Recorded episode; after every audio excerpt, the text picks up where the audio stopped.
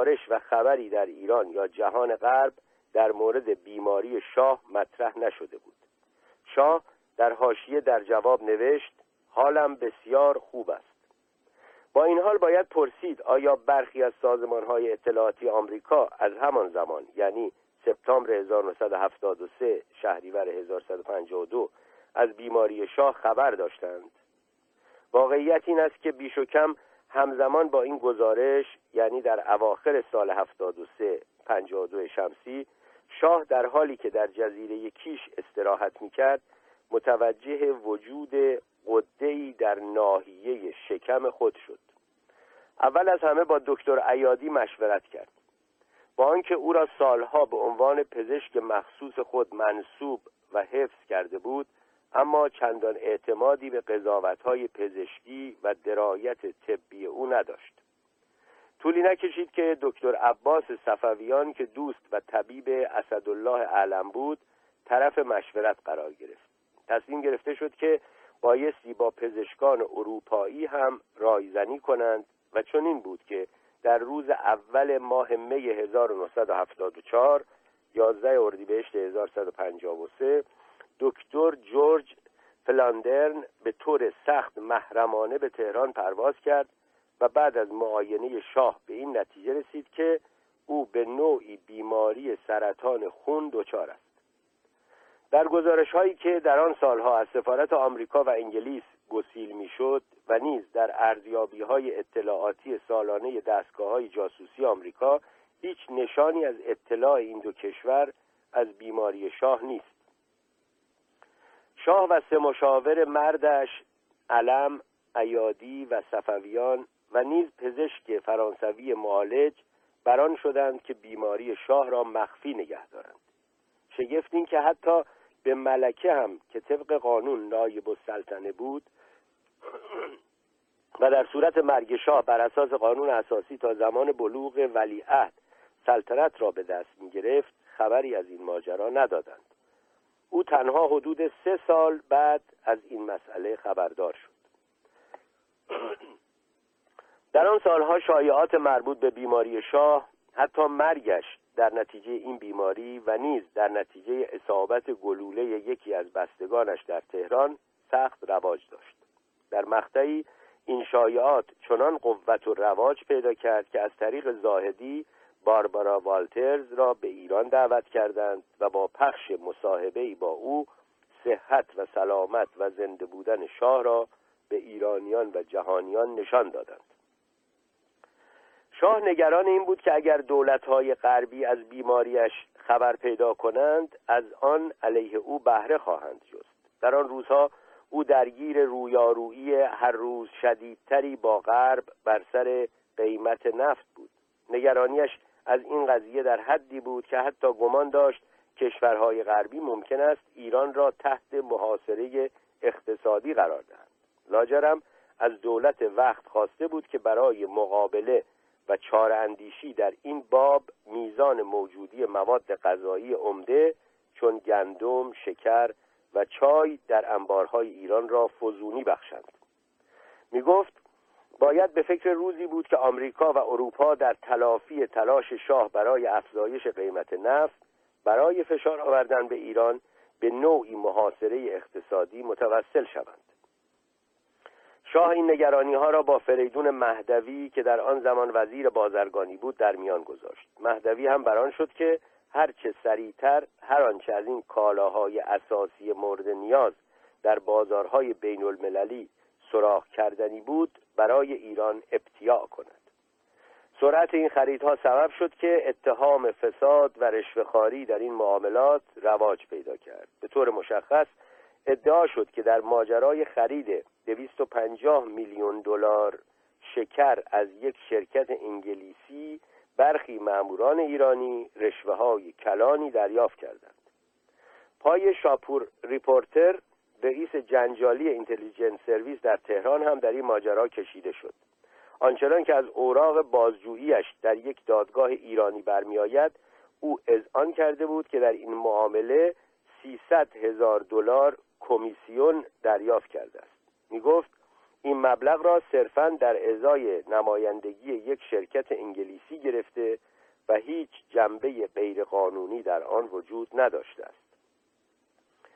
نگرانی شاه از محاصره اقتصادی بی اساس از کار درآمد. اما واهمش از اینکه قدرت‌های بزرگ بیماریش را چون حربه علیه او به کار خواهند بست نه اغراقآمیز بود و نه نشانی از واهمه های بینام و نشانی که گاه دچارشان بود. راجر آون که در زمان انقلاب وزیر امور خارجه انگلستان بود در خاطرات خود به تصریح می نویسد که اگر آمریکا و انگلیس از بیماری شاه مطلع می شدند قطعا از او می‌خواستند که هم مسئله را در ایران علنی سازد و هم بعد از نصب نایب السلطنه تهران را ترک کند. اما در آن گفتگوی 22 سپتامبر 31 شهریور با زاهدی طرف آمریکایی بعد از پرسش در باب وضع مزاجی شاه میافزاید که بنابر اخباری که او دریافت کرده وضع در ایران چندان رو به راه نیست و شمار هر روز بیشتری از مردم به صف ناراضیان و معترضان میپیوندند. مقام آمریکایی پرسیده بود که آیا درست است که شاه به شکلی فزاینده در انزواست و اطرافیانش را تنها کسانی تشکیل می‌دهند که جرأت باز گفتن حقیقت به او را ندارند. زاهدی در جواب نخست در مقام دفاع از شاه برمیخیزد و می‌گوید مگر جز یک عده فئودال و یک عده کمونیست و یک عده آخوند که منافعشان در خطر بوده مخالفین دیگری هم هستند.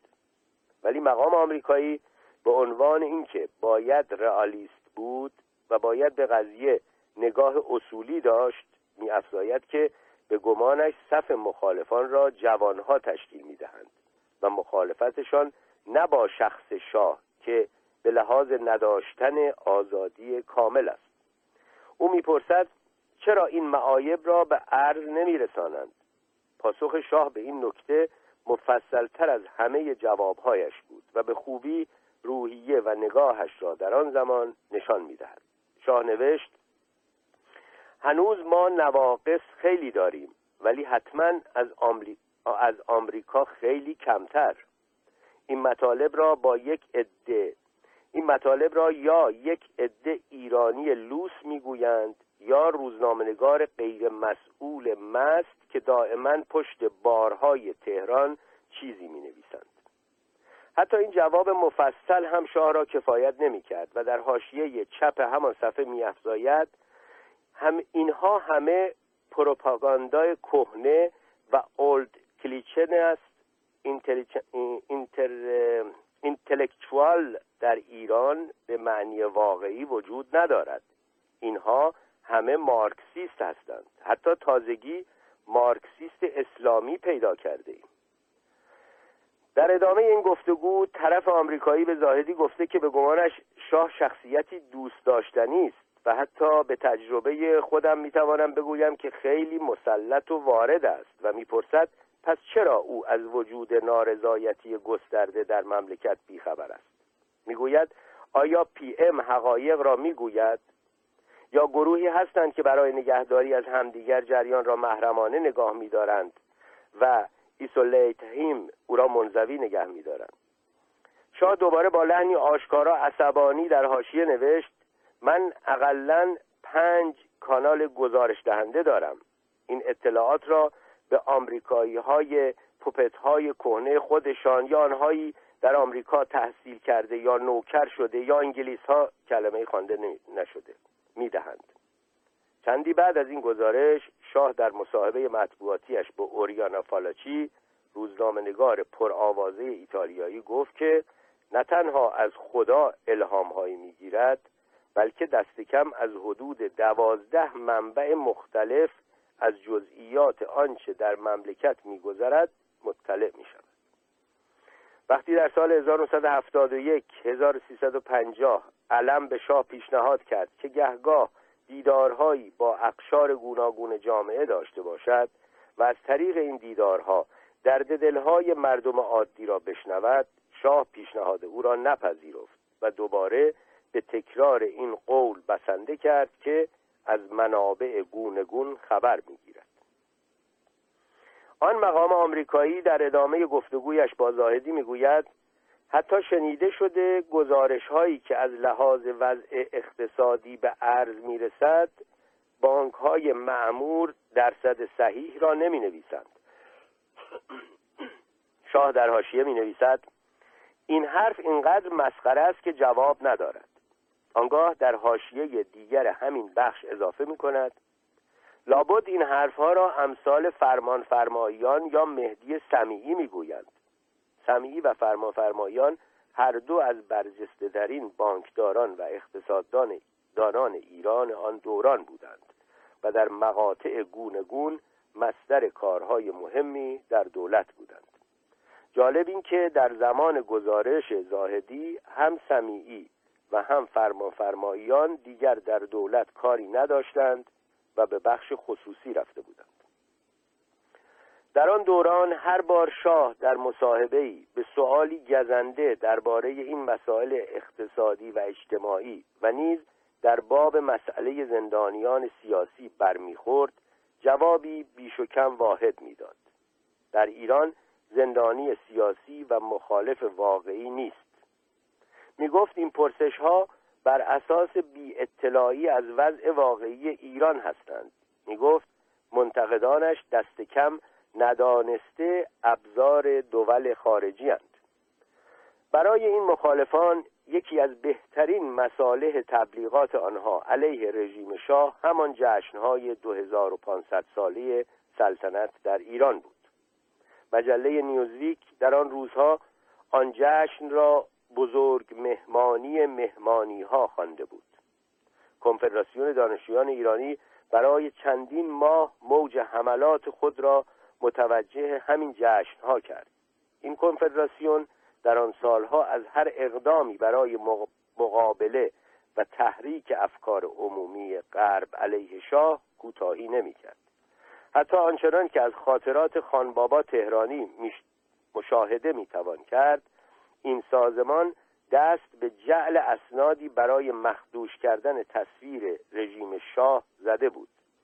در این اسناد جعل شده ادعا شده بود که ساواک در آمریکا و اروپا نه تنها دانشجویان ایرانی که شهروندان غربی مخالف رژیم را تحت پیگرد و تعقیب غیرقانونی قرار دادند.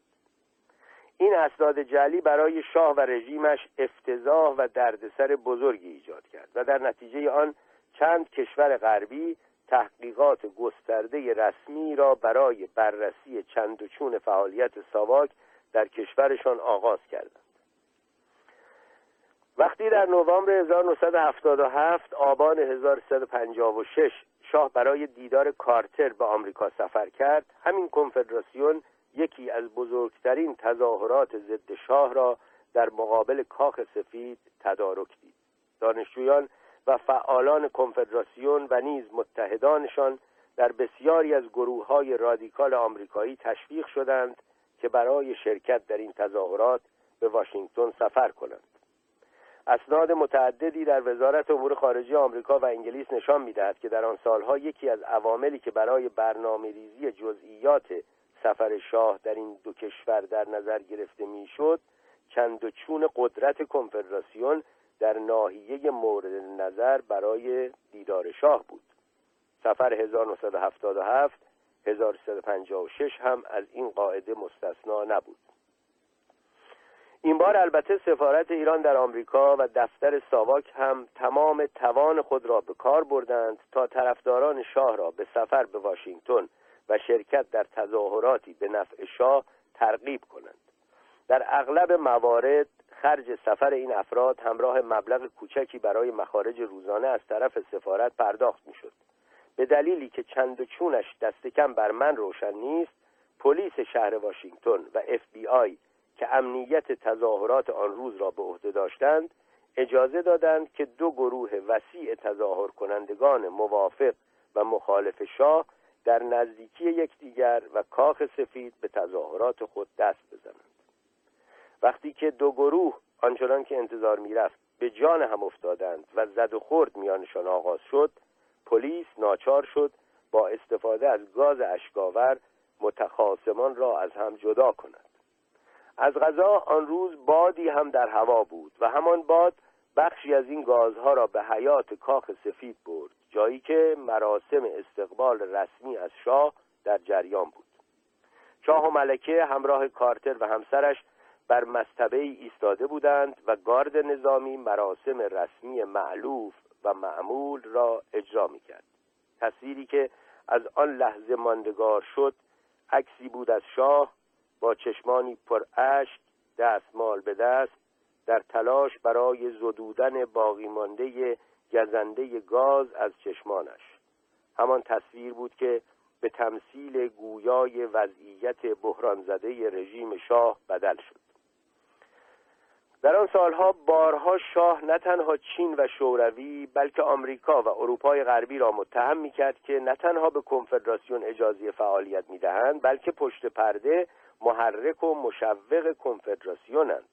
مضمون حاشیه مفصلی که شاه در پاسخ به آن قسمت از گزارش زاهدی که به مسئله مخالفان رفت داشت نوشت نشان می‌دهد که حملات علنیش علیه متحدان غربیش و نیز باورش که مخالفانش همه آلت دست نیروهای خارجی هند صرفا حربه تبلیغاتی نبود بلکه شاه به راستی به این گمانها باور داشت.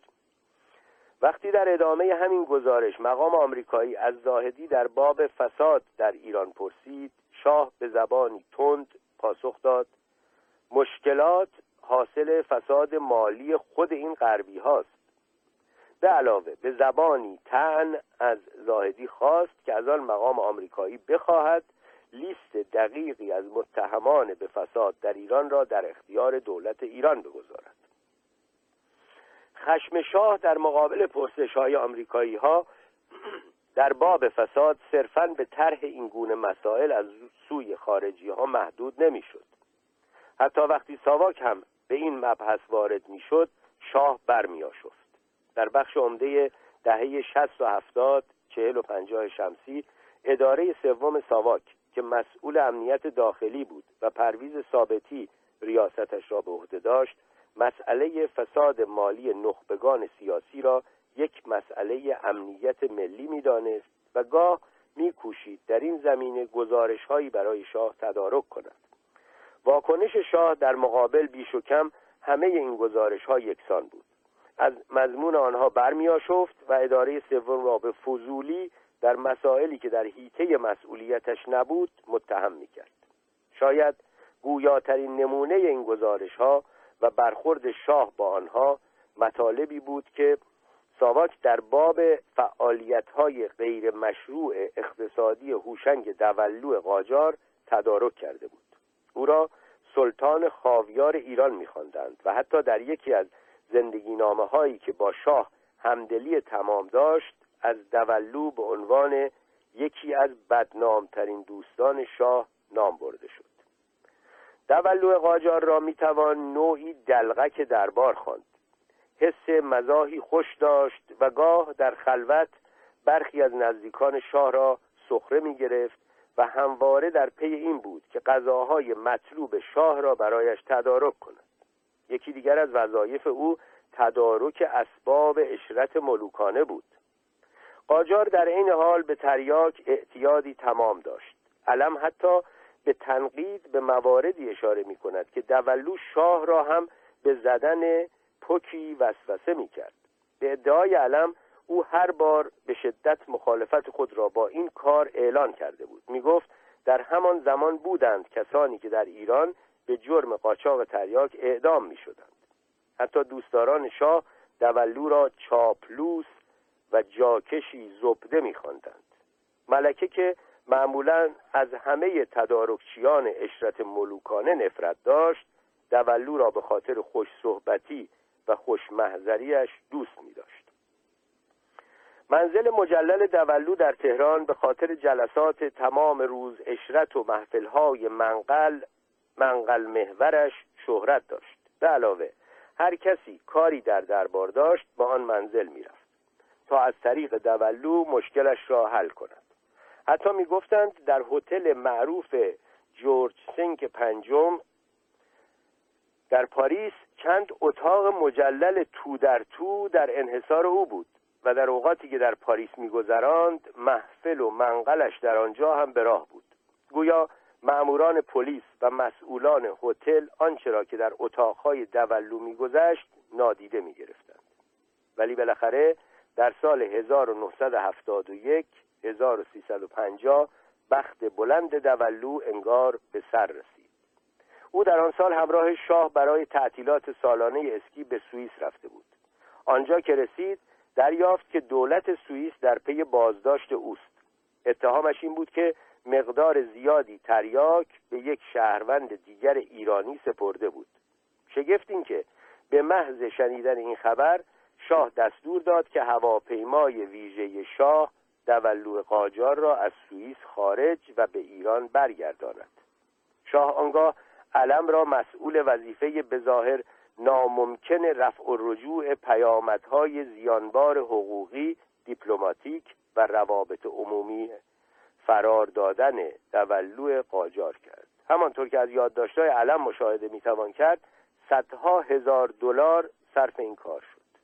بخشی از این مبلغ به جیب وکلا رفت. بخشی دیگر به طبیبان پرداخت شد که تصدیق کردند دولو روزانه به 25 گرم تریاک نیاز دارد و مصرف این مقدار از منظر پزشکی برای او ضرور است.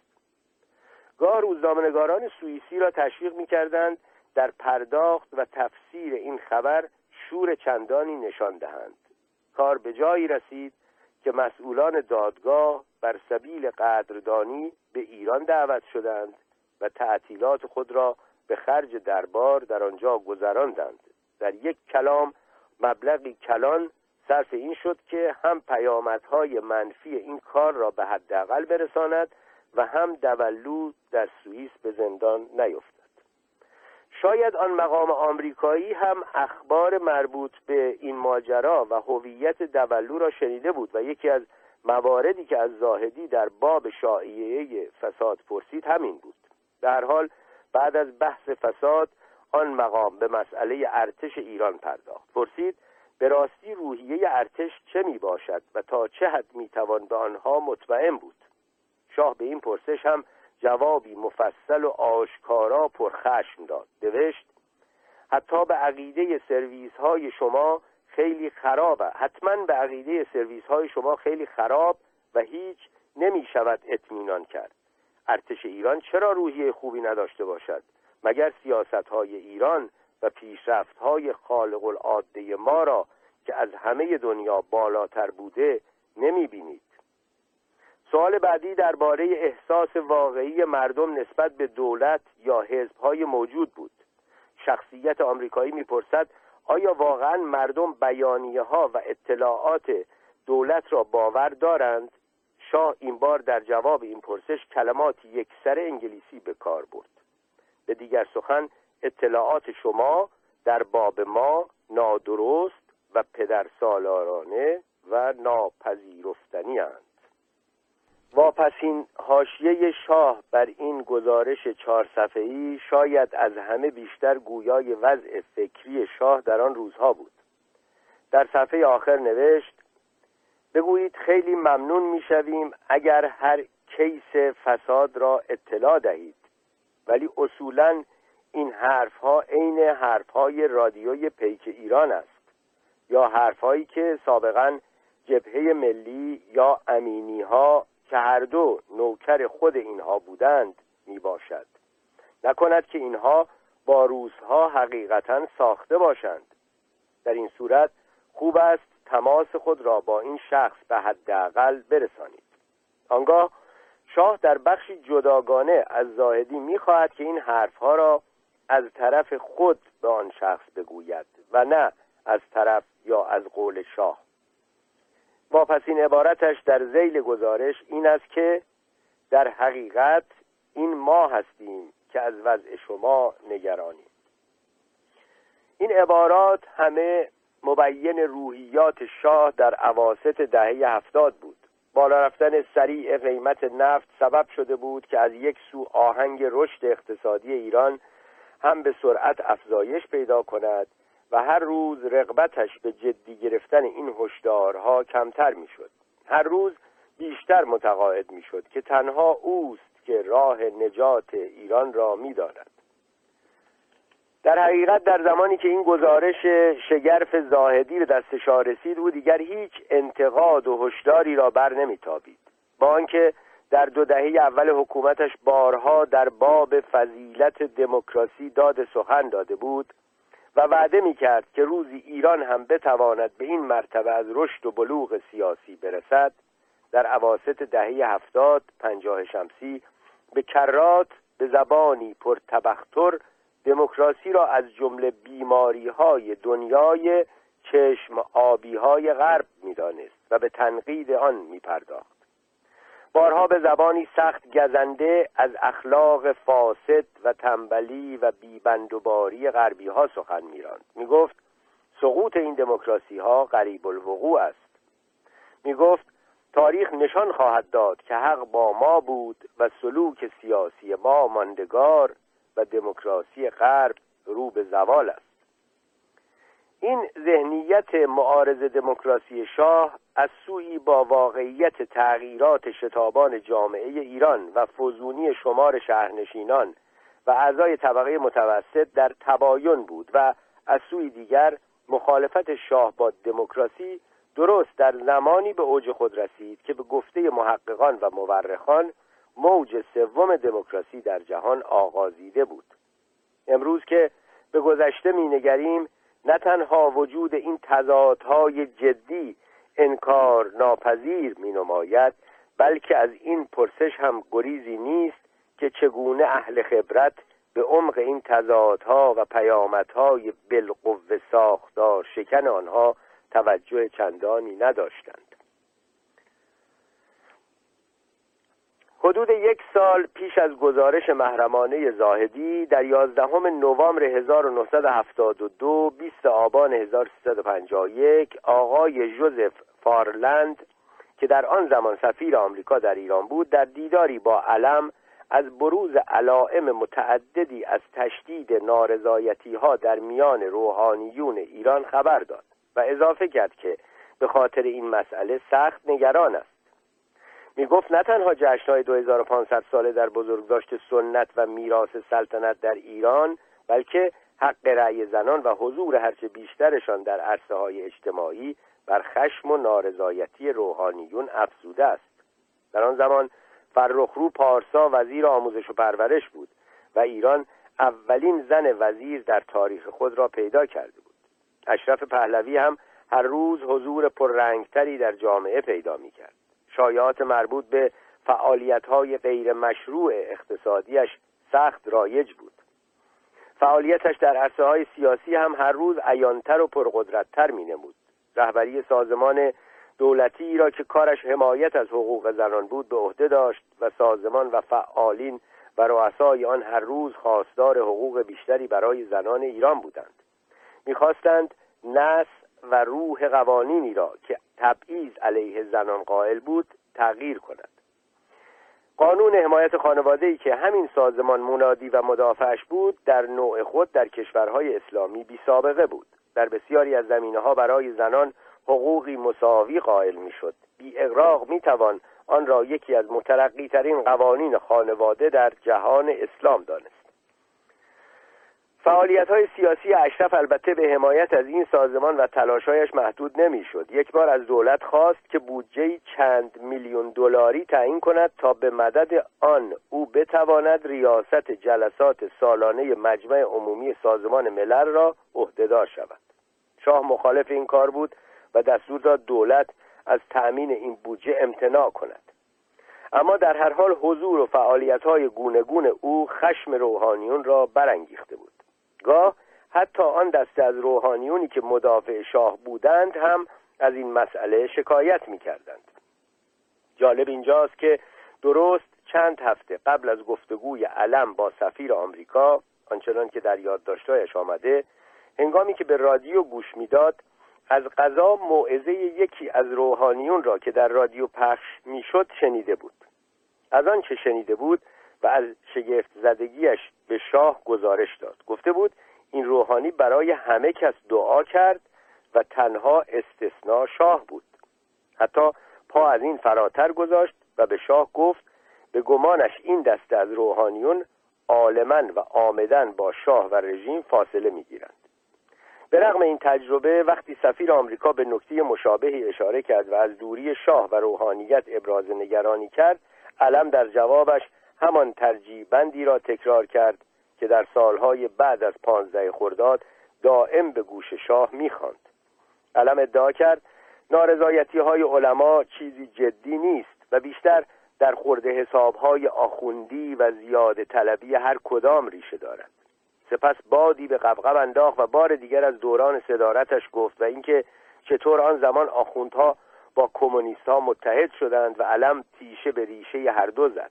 می گفت در آن روزها و با قاطعیت دوران نفوذ و سیطره سیاسی روحانیون را پایان داد. ادعاهای خود فریبانه و خود ستاینده علم سفیر آمریکا را چندان هم متقاعد نکرد. حدود دو سال بعد سفیر تازه آمریکا ریچارد هلمز که پیشتر ریاست سیا را به عهده داشت و از کهن جاسوسان آمریکا بود در گزارشی تحلیلی ضعف و ضرب پذیری رژیم شاه را نتیجه تنش میان رشد و نوسازی اقتصادی سریع جامعه و حفظ نظام استبداد سیاسی دانست و وجود این فضا را گرهگاه ناروشنی و بیثباتی بالقوه آینده سیاسی ایران شمرد. می گفت مطمئن نیست که شاه و رژیمش بتوانند این تضاد و تنش را به شکلی تدریجی و بدون انقلابی خشونتبار حل کنند به علاوه به لحنی انگار پریأس اضافه می کند که در تاریخ حاکمی سراغ ندارم که به میل خود دست کم بخشی از انان قدرت را واگذاشته باشد. البته پیشبینی هلمز تنها از جنبه درست از آب درآمد. از غذا چند ماه بعد از این گزارش شاه سیاست فضای باز را پیش گرفت. حال که به گذشته در مینگریم این واقعیت اجتناب ناپذیر جلوه می کند که شاه درست در بدترین موقعیت متصور این سیاست لیبرالی فضای باز را آغازید. از طرفی قیمت نفت افزایش کافی پیدا نکرده بود و رژیم چاره جز تعطیل و تعویق بسیاری از طرحهای عمرانی نداشت. در این حال فشار تورمی بر قیمتها هم روزافزون بود. انتخاب جیمی کارتر به ریاست جمهوری آمریکا در نوامبر 1976 آبان 1955 و صحبتهای او در مورد حقوق بشر شاه را به تشدید آهنگ باز کردن فضای سیاسی ناچار کرد. همین صحبت ها در عین حال به مخالفان شاه هم قوت قلب بیشتری می‌داد.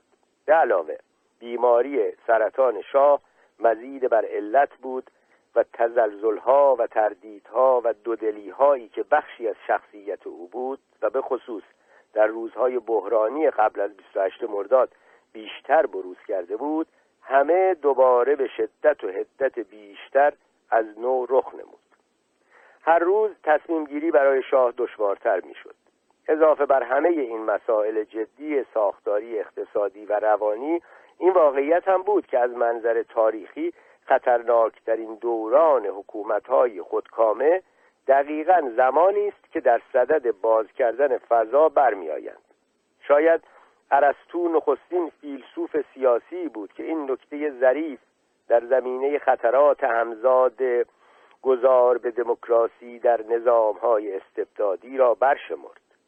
در همین دوران پرخطر برای رژیم شاه برای رژیم بود که شاه بیش و کم همه زندانیان سیاسی ایران را که مصممترین و پرتجربه ترین و سرسختترین معاندان و منتقدان رژیمش بودند به عنوان گامی در بازسازی فضا و امتیازی به مخالفان از زندانها آزاد کرد.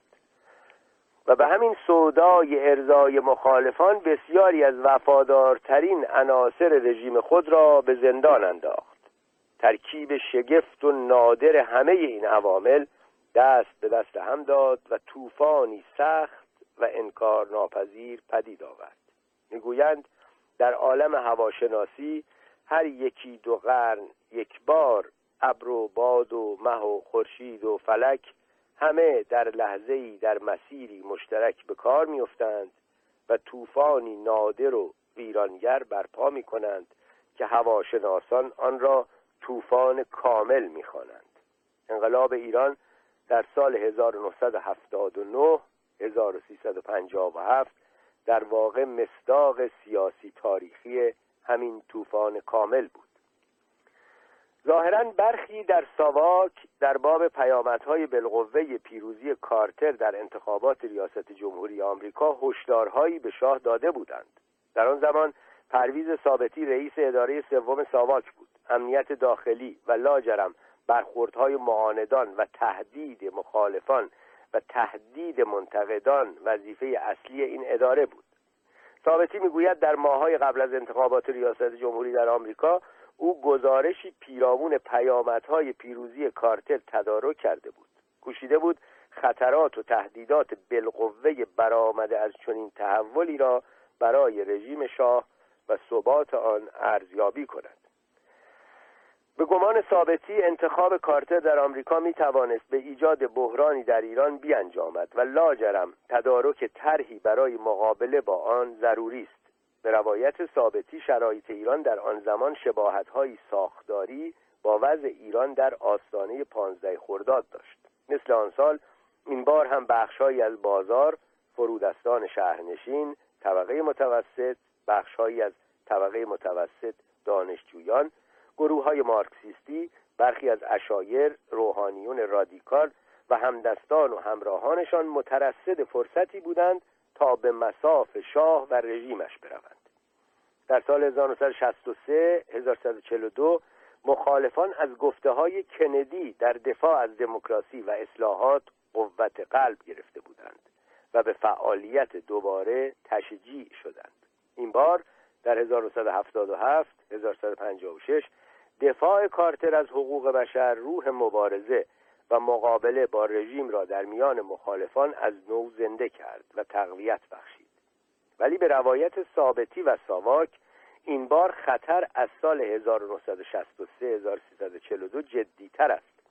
جمعیت بیشتری در شهرهای بزرگ در محله های شلوغ و به هم فشرده کنار هم زندگی می کنند شمار فقرای شهرنشین فزونی گرفته.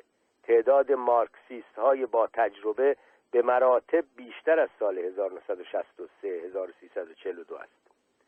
شمار قابل ملاحظه انقلابیونی که برخی توسط گروه های مسلح فلسطین تعلیم دیدهاند و در کار مبارزه مسلحانه تجربه پیدا کرده اند در صف مخالفانند. تعداد دانشجویان در کشور به مراتب بیشتر از سال 1963 1342 است و صفوف گسترده تری از نیروهای میانه دموکرات مسلک مسلک مایل و مترصدند که به صف مخالفان بپیوندند. به روایت ثابتی اگر اعضای این ائتلاف بالقوه کوچکترین نشان ضعفی در رژیم مشاهده کنند بلافاصله به چالش شاه و رژیم خواهند پرداخت و اگر چنین وحدت و حرکتی پدید آید تهدید خطر و خواباندن آشوب به مراتب دشوارتر از تجربه 1963 1342 خواهد بود. گزارش جالب دیگری که بیش و کم در همان دوران تدارک شد رساله فوق لیسانس پرویز نیکخواه بود. او در نتیجه تحقیقات خود به این نتیجه رسیده بود که در سالهای دهه 60 و 70 شمار طلبه ها در ایران به طوری غیر متعارف و استثنایی فزونی گرفته است. می گفت این پدیده اهمیتی ویژه دارد و مستحق هم تحقیق بیشتر و هم تبیین دقیق جامعه شناختی است. حتی در خود ایران در دوران رضاشاه شمار طلبه ها در ایران از 2949 نفر به 784 طلبه تقلیل پیدا کرده بود. نیکخواه یادآور شده بود که معمولا در فرایند نوسازی جوامع تعداد کسانی که به طلبگی، کشیشی یا خاخامی رو می کنند کاهش پیدا می کند در ایران جریانی درست عکس این رخ داده بود. برای نمونه می توان به این نکته اشاره کرد که شمار مساجد و حوزه ها هم در آن سالها رشدی شاهد رشدی شگفتانگیز بود. در سال 1977 1156 مثلا چیزی نزدیک به هفتاد و پنج هزار مسجد و حوزه در ایران مشغول کار بود.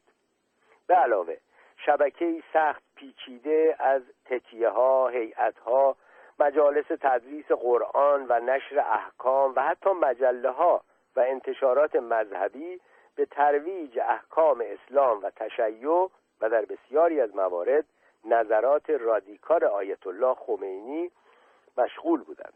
هیچ کس نه روشنفکران و نه محققان نه ساواک به واکاوی ریشه های این شبکه و چند و چون فعالیتش عنایتی نداشتند.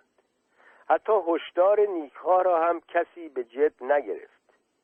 شگرف اینکه در زمان نگارش رساله تیزبینش او رئیس دفتر تحقیقات رادیو تلویزیون ایران بود و زمانی پیش از آن که در زندان تغییر نظر بدهد و به صف حامیان شاه بپیوندد در زمره نامدارترین مخالفان رژیم بود.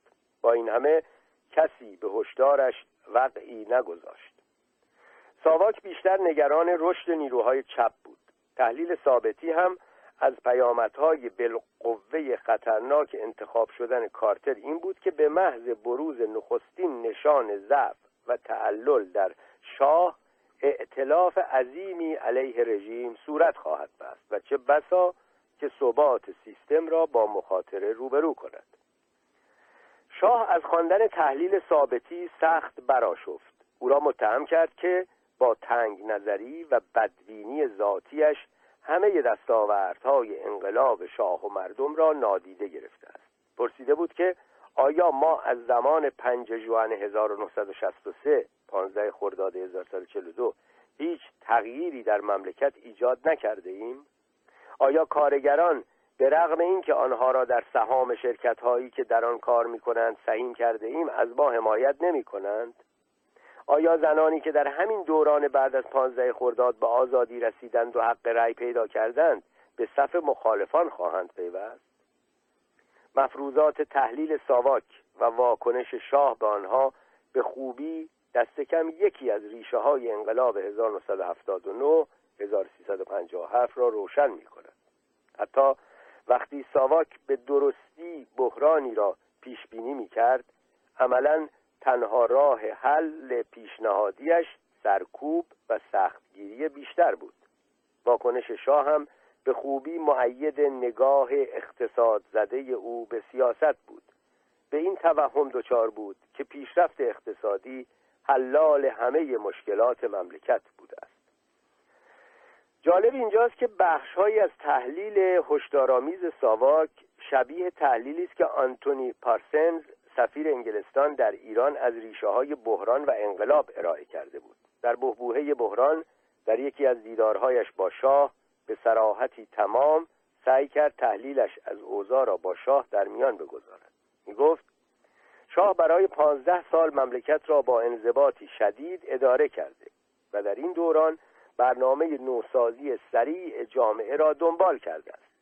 اجتناب ناپذیر بود که بالاخره زمانی این انضباط آهنین بایستی پایان می گرفت در این حال تردیدی هم نبود که پایان این دوران استبداد در وهله اول با اسیان عاطفی پرخشونت توده مردم همراه خواهد بود.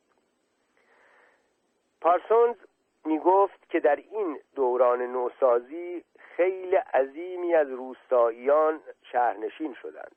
اما در آنجا نهادهایی که بتواند آنها را جذب و تربیت کنند وجود نداشت و بدین سان بود که صف عظیم و بی سابقه ای از پرولتاریای شهرنشین بیریشه پدیدار شد.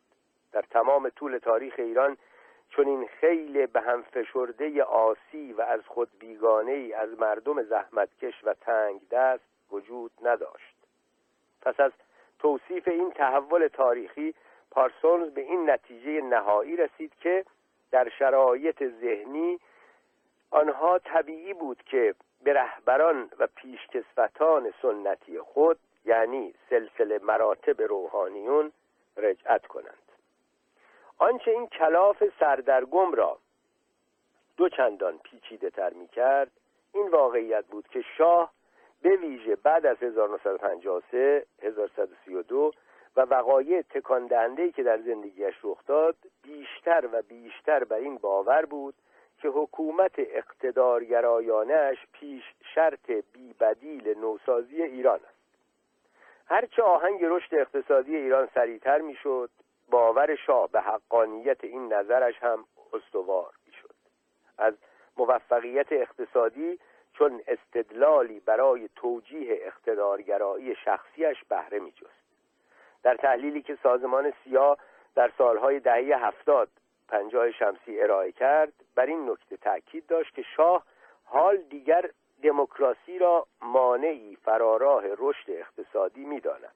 در آن سالها گاه از ضعفهای ذاتی و شکنندگی دموکراسی سخن می‌گفت و زمانی ادعا می‌کرد که ایرانیان هنوز آمادگی کافی برای شرکت در یک نظام دموکراتیک را پیدا نکردند. ایمانی راسخ پیدا کرده بود که او و تنها او می‌تواند لحظه پیدایش این آمادگی را تعیین کند. تجربه تاریخی از غذا نشان داد که او در بدترین لحظه ممکن کار گذار به جامعه دموکراتیک را آغاز کرد. چه این گذار تحت فشار کارتر صورت گرفت و چه تصمیمی بود که خود شاه به آن رسیده بود در یک نکته شکی نمی‌توان داشت. وقتی فضای باز سیاسی آغاز شد مخالفان شاه او را در موقعیتی سخت ضعیف و ضربه پذیر می‌دانستند. دیری نپایید که دیگر به اصطلاح امور دیری نپایید که دیگر به اصلاح امور و فضای باز سیاسی راضی نبودند. حال دیگر تغییر رژیم و براندازی شاه و سلطنت را می‌خواستند. در واقع سرعت آهنگ رشد اقتصادی در دهه های 60 و 70 میلادی 40 و 50 شمسی در شاه خود بزرگبینی فضاینده ای ایجاد کرده بود. به گفته سیاه شاه خود را در آن زمان به سان رهبری می‌دانست که مأموریتش مستحضر به لطف الهی است و میبایست مملکتش را که سالها در سکون و بی تحرکی مانده بود به قدرتی بزرگ تبدیل کند و ارتشی توانمند را ملازم این قدرت می‌دانست. در سال 1977 1356 ایران ده ممیز شش درصد تولید ناخالص ملی خود را صرف ارتش کرد.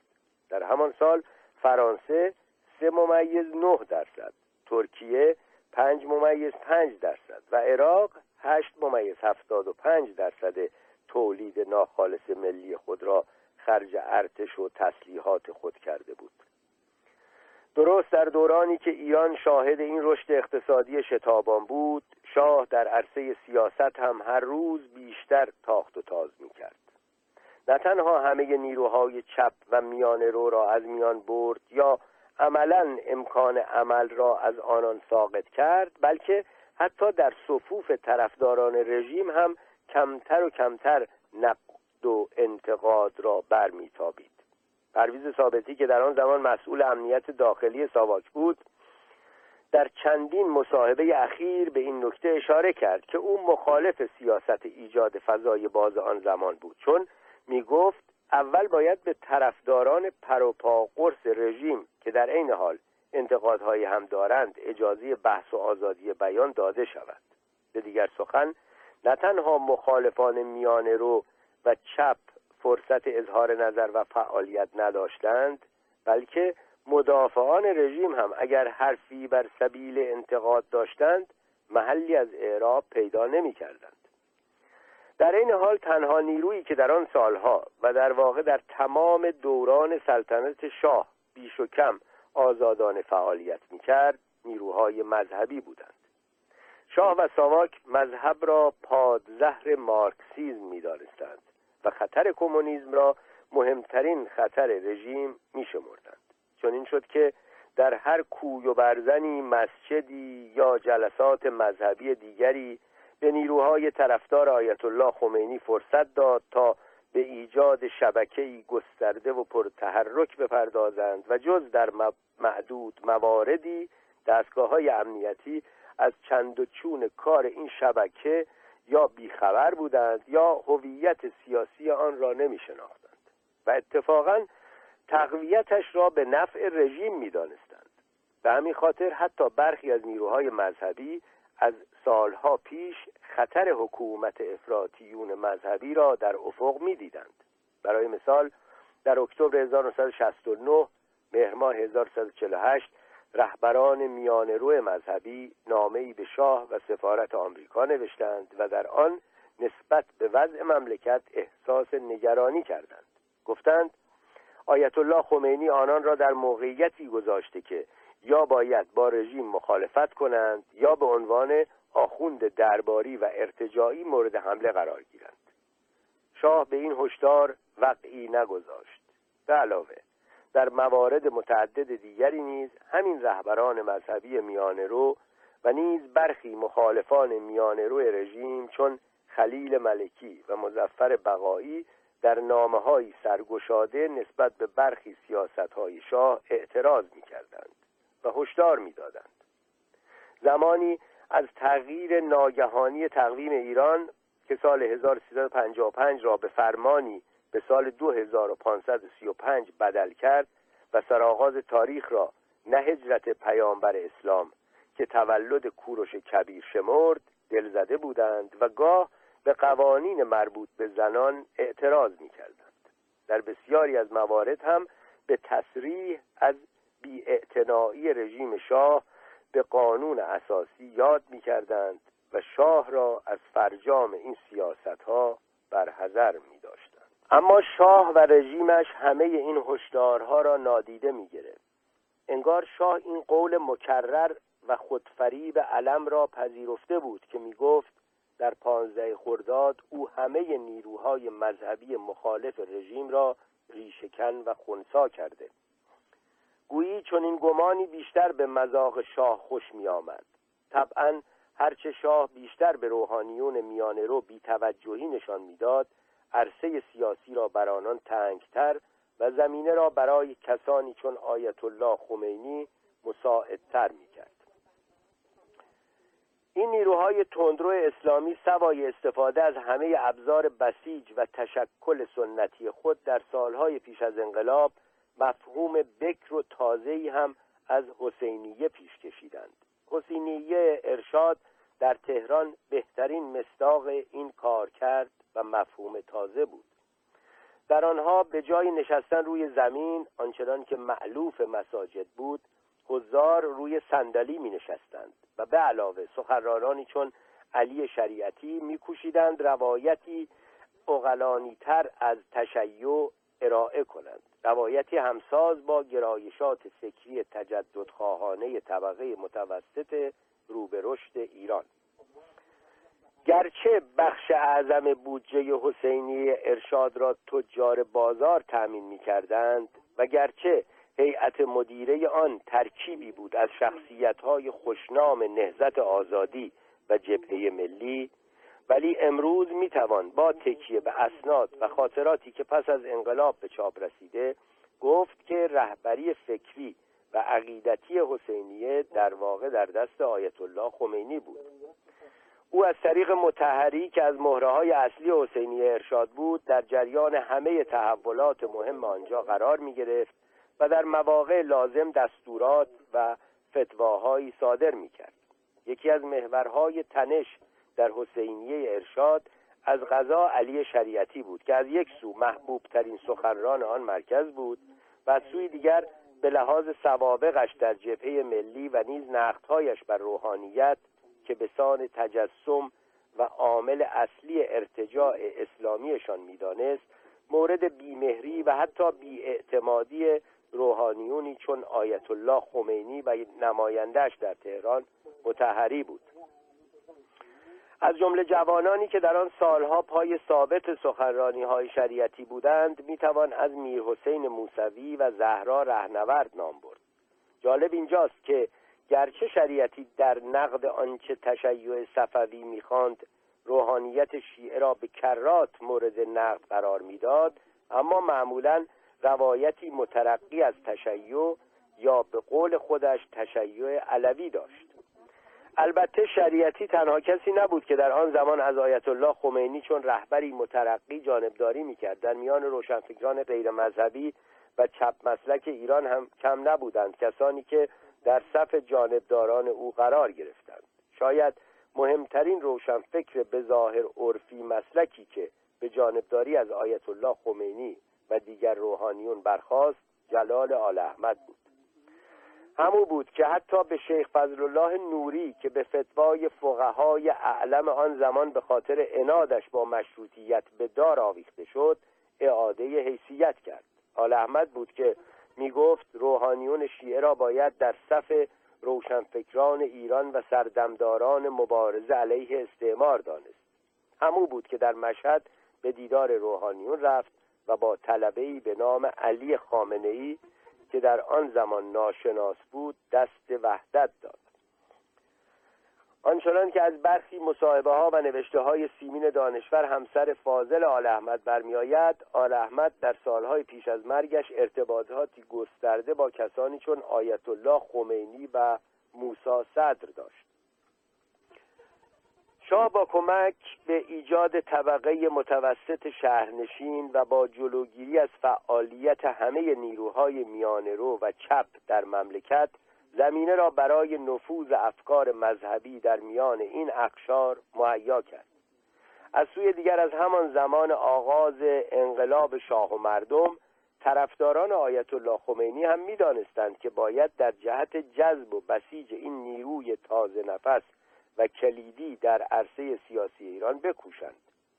می‌دانستند که برای جلب این نیرو به روایتی متفاوت از روایت سنتی روزخانان و حتی مدرسین سنتی حوزه ها از تشیع نیاز دارند و در همین زمینه بود که نظرات کسانی چون آل احمد و شریعتی زمین ساز این جلب و جذب البته شاه هم یک سره از خطری که رژیمش را تهدید می‌کرد قافل نبود. از اواخر سال 1972 1351 شاه به این نتیجه رسید که احزاب موجود در ایران به ویژه حزب حاکم ایران نوین کارساز نیستند.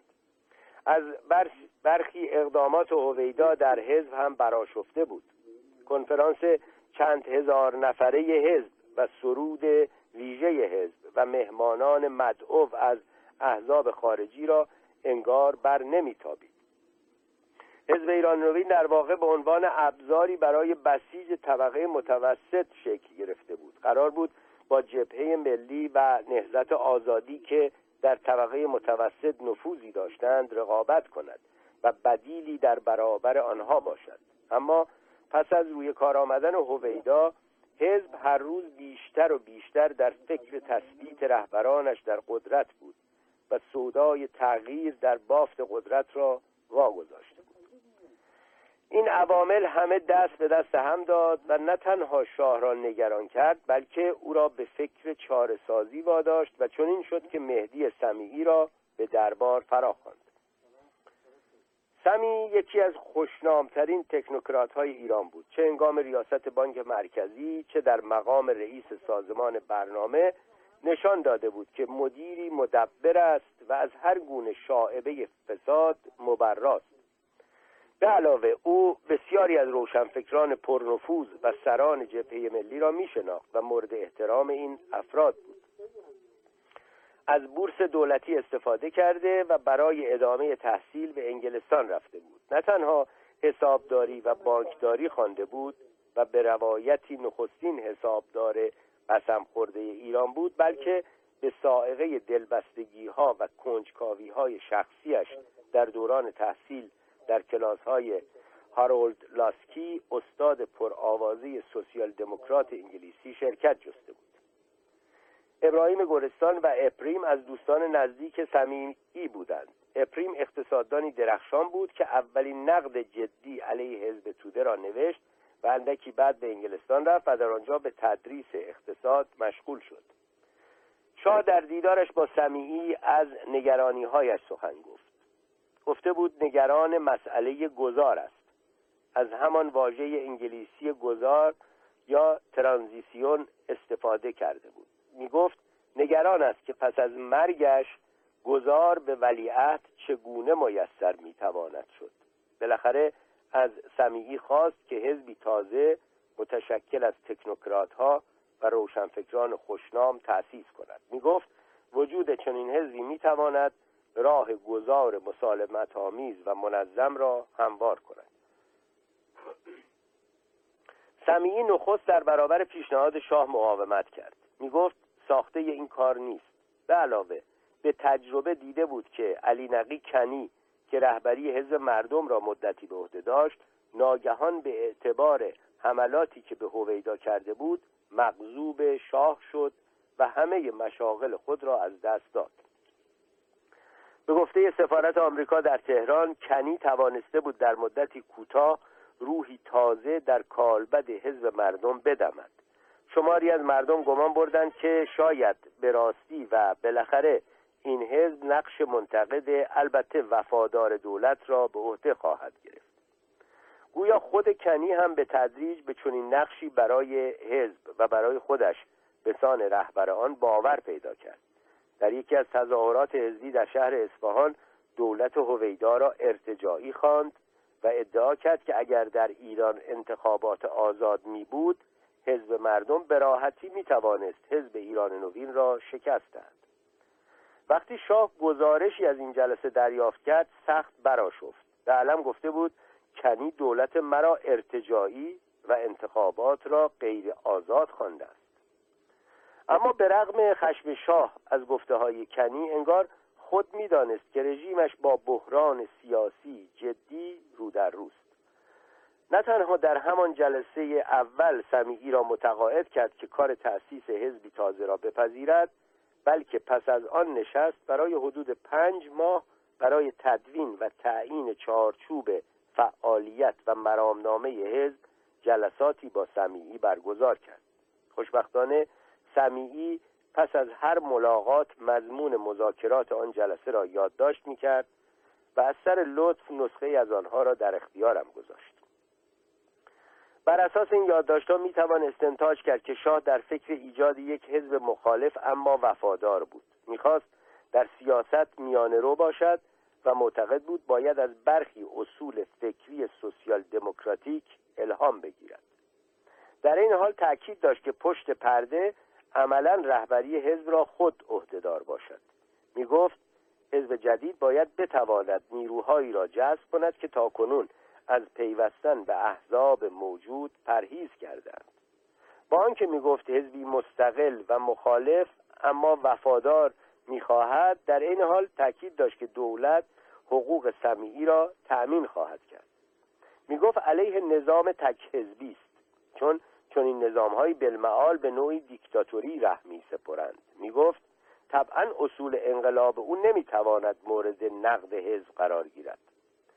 سمی با ظرافت سعی کرد شاه را متوجه کند که در گفتارش تضادی جدی وجود دارد. به شاه یادآوری کرد که اگر قرار است نهادی و حضرت خود بر واژه نهاد تأکید داشتند مورد وسوق مردم ایجاد کنیم باید فرصت بحث و انتقاد هم پدید آوریم.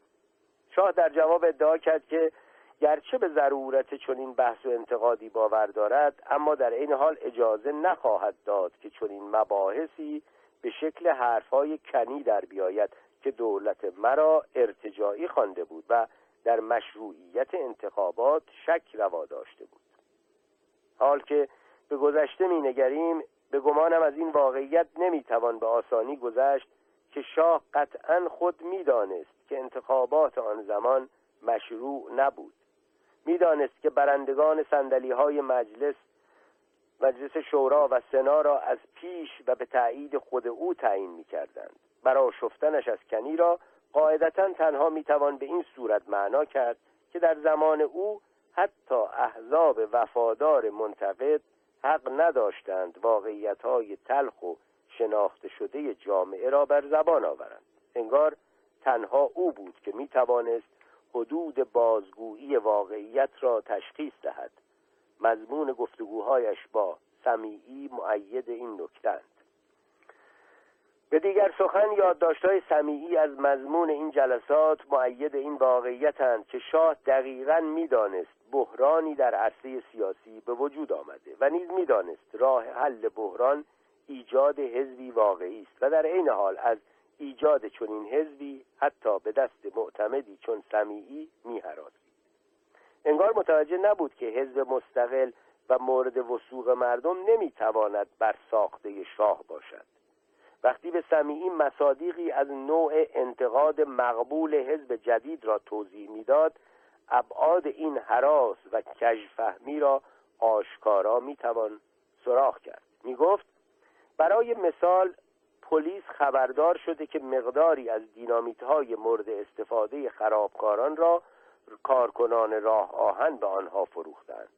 می گفت ما این خبر را به حزب جدید درز می دهیم و آنها هم با استفاده از این خبر دولت را مورد نقد قرار می دهند به رغم این مدعا که می‌خواست حزبی متفاوت و تازه برپا کند در واقع می‌خواست کماکان سر نخ همه فعالیت های حزب را خود در دست داشته باشد می‌گفت خواهان دموکراسی است و بلافاصله اضافه می‌کرد که البته دموکراسی واقعی می‌خواهد نه نوع کاذب آمریکاییش می‌گفت من باید انتخابی داشته باشم و این نکته بدیهی را نادیده می‌گرفت که دموکراسی واقعی وقتی است که مردم انتخاب دارند نه صرفا حکام. در طول این جلسات شاهگاه نظراتی شگفتآور بیان می‌کرد. می‌گفت سیاست چیزی کثیف است. باید در آن دائم دروغ گفت و با هزار و یک نوع آدم مختلف بدوستان کرد. مینالید که فساد اخلاقی و روحی همگیر شده و هیچ جایی در دنیا از گزند این ملعنت مسون نمانده است. به دلیلی که روشن نیست می گفت اتریش تنها مملکتی است که از این فساد و تباهی وارهیده است. شاید چون پزشک معتمدش اتریشی بود نسبت به این کشور نظری مثبت پیدا کرده بود. می گفت می‌خواهد در تقابل با این تباهی و فساد در ایرانیان اعتماد به نفس و احترام به خود ایجاد کند. می گفت مردمان باید به قدرت خود ایمان پیدا کنند. باید با این روحیه مبارزه کرد که هر چیز را نادیده بگیریم رد کنیم و تحقیر کنیم. به ویژه در جوانان باید با آن جنگید. در جلسه سوم مذاکرات شاه با سمیعی ابعاد واقعی تضاد و تنش موجود در فکر و خواست شاه روشن شد.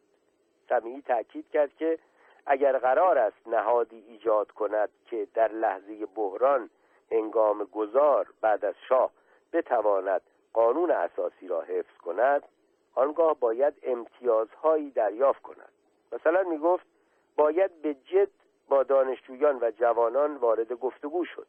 شاه به تندی این پیشنهاد سمیعی را رد کرد. می گفت فکر نمی کند آنها حرف چندانی برای گفتن دارند.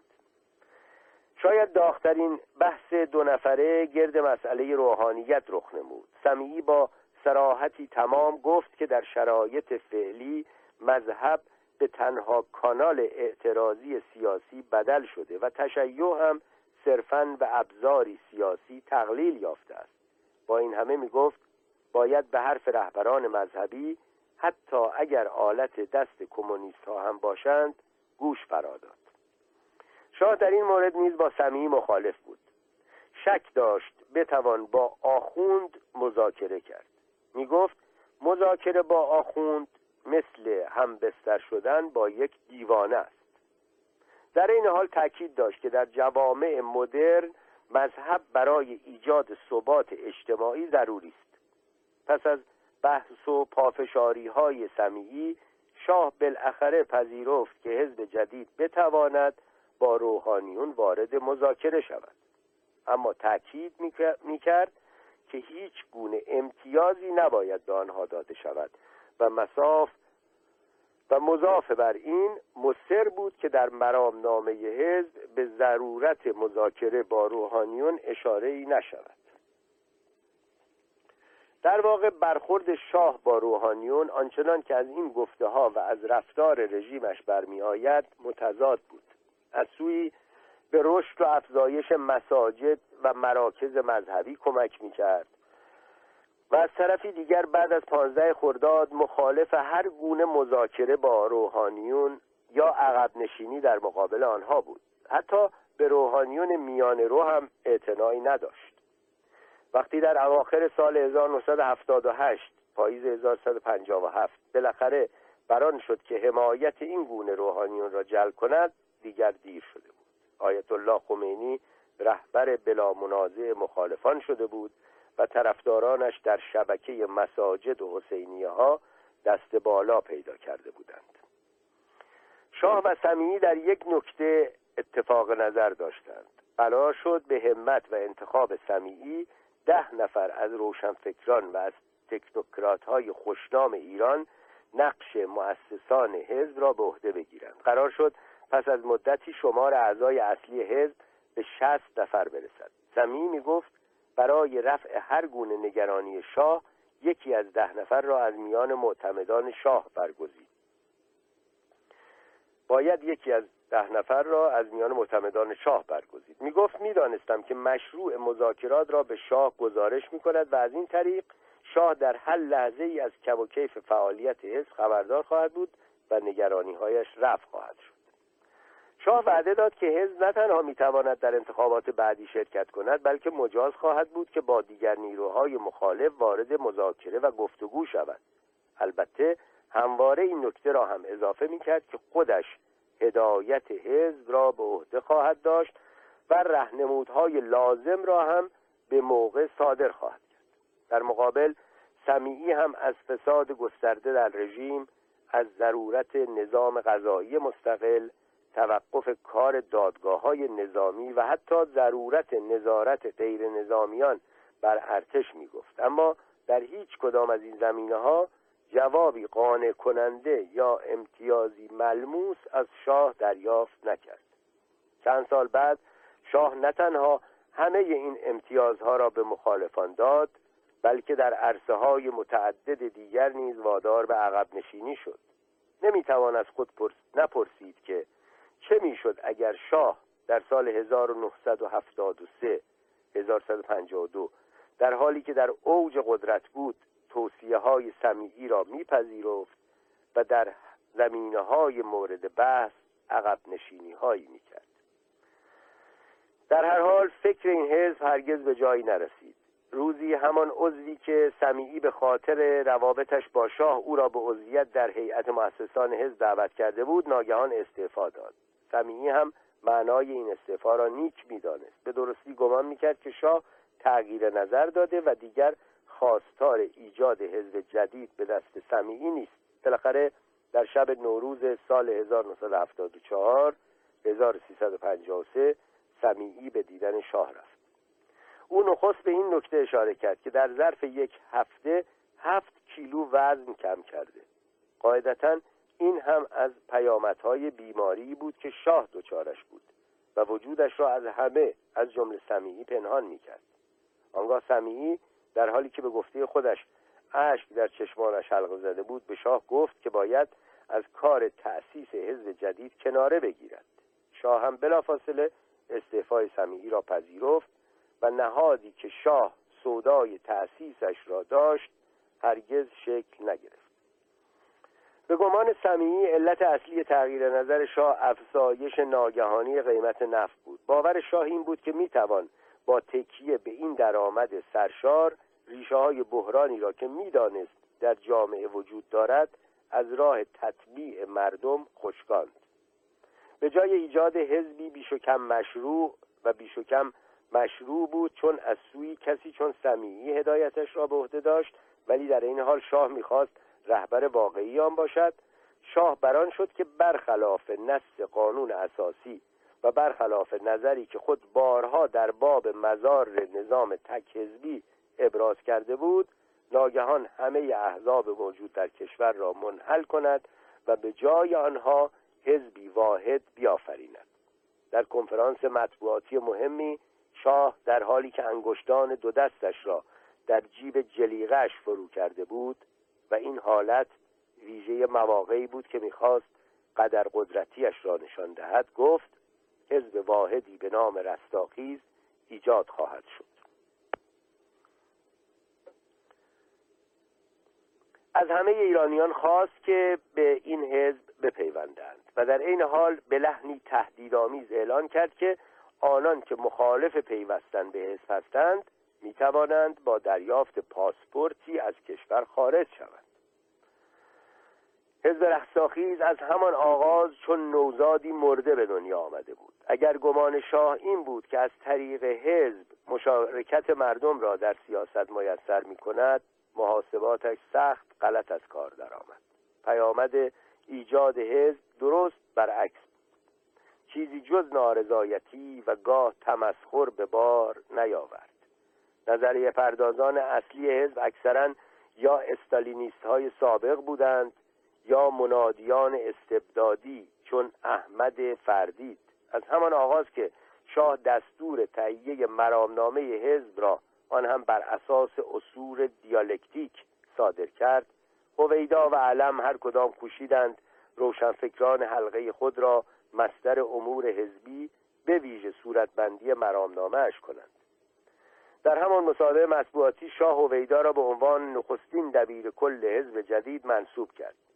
گرچه در خلوت هویدا از همان آغاز کار حزب رستاخیز را به سخره می گرفت اما در جلوت خود را طرفدار پروپاگرس حزب می نمود و از هیچ کوششی در رواجش فروگذار نمی کرد به درستی نمی‌توان گفت که فکر ایجاد نظامی تکهزبی چگونه و در چه زمانی در ذهن شاه شکل گرفت. شاه به کرات چه در نخستین کتابش مأموریت برای وطنم چه در اولین دیدارش با سمیعی یعنی چند ماه قبل از ایجاد حزب رستاخیز مخالفت جدی خود را با رژیم های تک اعلان کرده بود. می گفت رژیم تک حزبی بالمعال به توتالیتاریزم ره می سپرد. پس چطور شد که به رغم این سوابق دستور ایجاد چنین نظامی را در ایران صادر کرد؟ برخی می‌گویند شاه در ایجاد حزب رستاخیز ملهم از انور سادات بود. برخی دیگر معتقدند شاه پس از سفرش به مکزیک و مشاهده حاکمیت بیش و کم مطلق یک حزب بر سیاست آن کشور به فکر رستاخیز افتاد. گروه سومی ریشه این اندیشه را به کار گروهی پنج نفره از استادان دانشگاه در ایران تعویل می کنند این گروه که شامل منوچهر گنجی احمد قریشی ابوالفضل قاضی امین آلیخانی و غلامرضا افخمی بود بخشی از گروه مشاوران ملکه بودند. گویا پس از غور و تأمل فراوان و با تکیه به باورهای ساموئل هانتینگتون که می گفت گاه در کشورهای در حال توسعه رژیم تک حزبی وسیله مطلوب برای بسیج عمومی و مشارکت سیاسی است آنها متنی را که در آن فکر ایجاد رژیم تک حزبی صورتبندی شده بود به ملکه و از طریق او به شاه دادند. شاه گویا در آغاز از خواندن این طرح براشفته بود. گفته بود مگر اینها کتاب مرا نخواندند؟ البته در آن زمان دربار مجموعه آثار شاه را به سیاق مجموعه آثار رهبرانی چون ماو در این نفیس گرده هم آورده و چاپ کرده بود و به راستی هم در این چند جلد موارد متعددی سراغ می‌توان کرد که در آنها شاه علیه نظام تکهزبی سخن گفته بود. از سوی دیگر به رغم این تذکارهای مکرر شاه از عواست دهه شست چهل شمسی گهگاه به وسوسه ایجاد نظامی تکهزبی دچار می‌شد. در هر یک از این موارد پیشین به دلیلی از عملی کردن این تصمیم احتراز کرد. ولی این بار بیان که با نخست وزیر علم که وزیر دربار و معتمدش بود ساواک و حتی ملکه که نایب السلطنه بود مشورتی کند یا دقیقتر بیان که این مقامات را حتی به جد از تصمیم خود مطلع سازد ناگهان در مصاحبه مطبوعاتی به انحلال همه احزاب و ایجاد حزبی واحد دستور داد. شاید تنها نشان پیشین این تصمیم مهم گفتگویی بود که شاه چند روز پیش از مصاحبه مطبوعاتیش با عبدالمجید مجیدی داشت. در آن زمان مجیدی رئیس سازمان برنامه بود. شاه در سنموریت تعطیلات زمستانی خود را میگذراند. مجیدی به دیدار شاه رفته بود تا در مورد مسائل بودجه کسب تکلیف کند. اما در طول دیدارش از شاه شنید که پس از پایان تعطیلات و مراجعت به ایران او قصد ایجاد نظامی تکهزبی دارد. مجیدی حیرت زده بود. بلافاصله پس از پایان دیدار خود را به نخستین تلفن عمومی رساند و به هویدا در تهران زنگ زد و خبر داد که روزگار حزب ایران نوین سخت مستعجل است. البته در مصاحبه مطبوعاتی خود شاه نه تنها حزب جدید را ایجاد و بقیه احزاب را منحل کرد بلکه هویدا را هم به دبیر کلی حزب تازه برگمارد. بلافاصله هویدا و علم و دیگر مدعیان نخست وزیری در مملکت بران شدند که تشکیلات و مرامنامه حزب را در سیطره خود و همراهانشان قرار دهند. احمد فردید از شخصیت‌های شگفتانگیزی بود که در کار تدوین مرامنامه حزب سخت فعال شد. بیگمان او را می‌توان از چهره های غریب روشنفکری ایران در سالهای بعد از جنگ جهانی دوم دانست. هم صادق هدایت و جلال آل احمد از دوستانش بودند و هم بعد از انقلاب جزمندیشترین اقشار مذهبی و منادی ولایت فقیه او را همدل و پیشتاز راه خود می‌دانستند. فردید که خود را سالک راه هایدگر می‌دانست. عقاید غریب و غرب ستیز و سامیت ستیز خود را به زبانی ویژه که بر ساخته خود او بود و انگار بیش از هر چیز قصد ارعاب شنونده را داشت صورتبندی می‌کرد. تصور تلاش مشترک مرامنامه نویسی این هایدگری افواهی و استالینیست های سابق و گروه دیگری که به سودای مقام به صف نظریه پردازان حزب پیوسته بودند صحنه در آن واحد کمدی و تراژدی در ذهن متبادر می کند در هر حال عمر این حزب واحد دیری نپایید. طولی نکشید که کارتر به ریاست جمهوری آمریکا انتخاب شد و سیاست دفاع از حقوق بشر او شاه را ناچار کرد که در جهت فضای باز سیاسی گامهای جدی بردارد. اولین نشان تنش میان شاه و آمریکا برگزیدن ویلیام سالیوان به عنوان سفیر جدید آمریکا در ایران بود. برخی از مشاوران شاه از جمله اردشیر زاهدی توصیه کردند که ایران از پذیرفتن سالیوان امتناع کند. می‌گفتند او نه تنها هیچ چیز در مورد ایران و خاور میانه نمی‌داند و اگر تخصصی داشته در عرصه خاور دور بوده بلکه به رام کننده دیکتاتورها شهرت دارد. می‌گفتند حضورش در تهران قاعدتا برای شاه مشکلزا خواهد شد. ولی شاه زیر بار نرفت. می گفت نمی خواهد با دولت کارتر آن هم در همان آغاز کارش برخورد و تنش پیدا کند. جالب اینجاست که سالیوان در عمل آنقدر بیکفایت از آب درآمد و آنقدر به دستورات کاخ سفید و حتی وزارت امور خارجه آمریکا بیتوجه بود و به سیاست های مورد نظر و مقبول خود عمل می کرد که به گفته کارتر پس از کمتر از دو سال کاخ سفید قصد برکناری این سفیر یاغی را داشت. اما این تصمیم هرگز عملی نشد. هم وانس وزیر امور خارجه با این کار مخالف بود و هم دیگر کار از و هم دیگر کار از کار گذشته بود. البته مسئله حقوق بشر تنها منشأ تنش بین شاه و دولت کارتر نبود. در دو سال آخر ریاست جمهوری نیکسون و در زمان ریاست فورد ایران و آمریکا بر سر مسئله بهای نفت و نیز چند و چون برنامه اتمی ایران گاه در خلوت و اکثرا در جلوت در نزاع و برخورد بودند. آمریکا از شاه می‌خواست تا از نفوذ خود در اوپک استفاده کند و از افزایش قیمت نفت جلوگیری کند. آمریکایی ها می‌گفتند افزایش جدی قیمت نفت بحران اقتصادی موجود در غرب را تشدید می کند شاه زیر بار نرفت. به تصریح و تکرار می گفت قیمت نفت باید حداقل همراه نرخ تورم در غرب و لاجرم نرخ فزاینده سبد کالاهایی که ایران در بازارهای غربی می‌خرد افزایش پیدا کند. بالاخره هم وقتی آمریکا از شاه در این زمین ناامید شد محرمانه با عربستان سعودی وارد مذاکره شد و آنان را با هدف خود همسو کرد.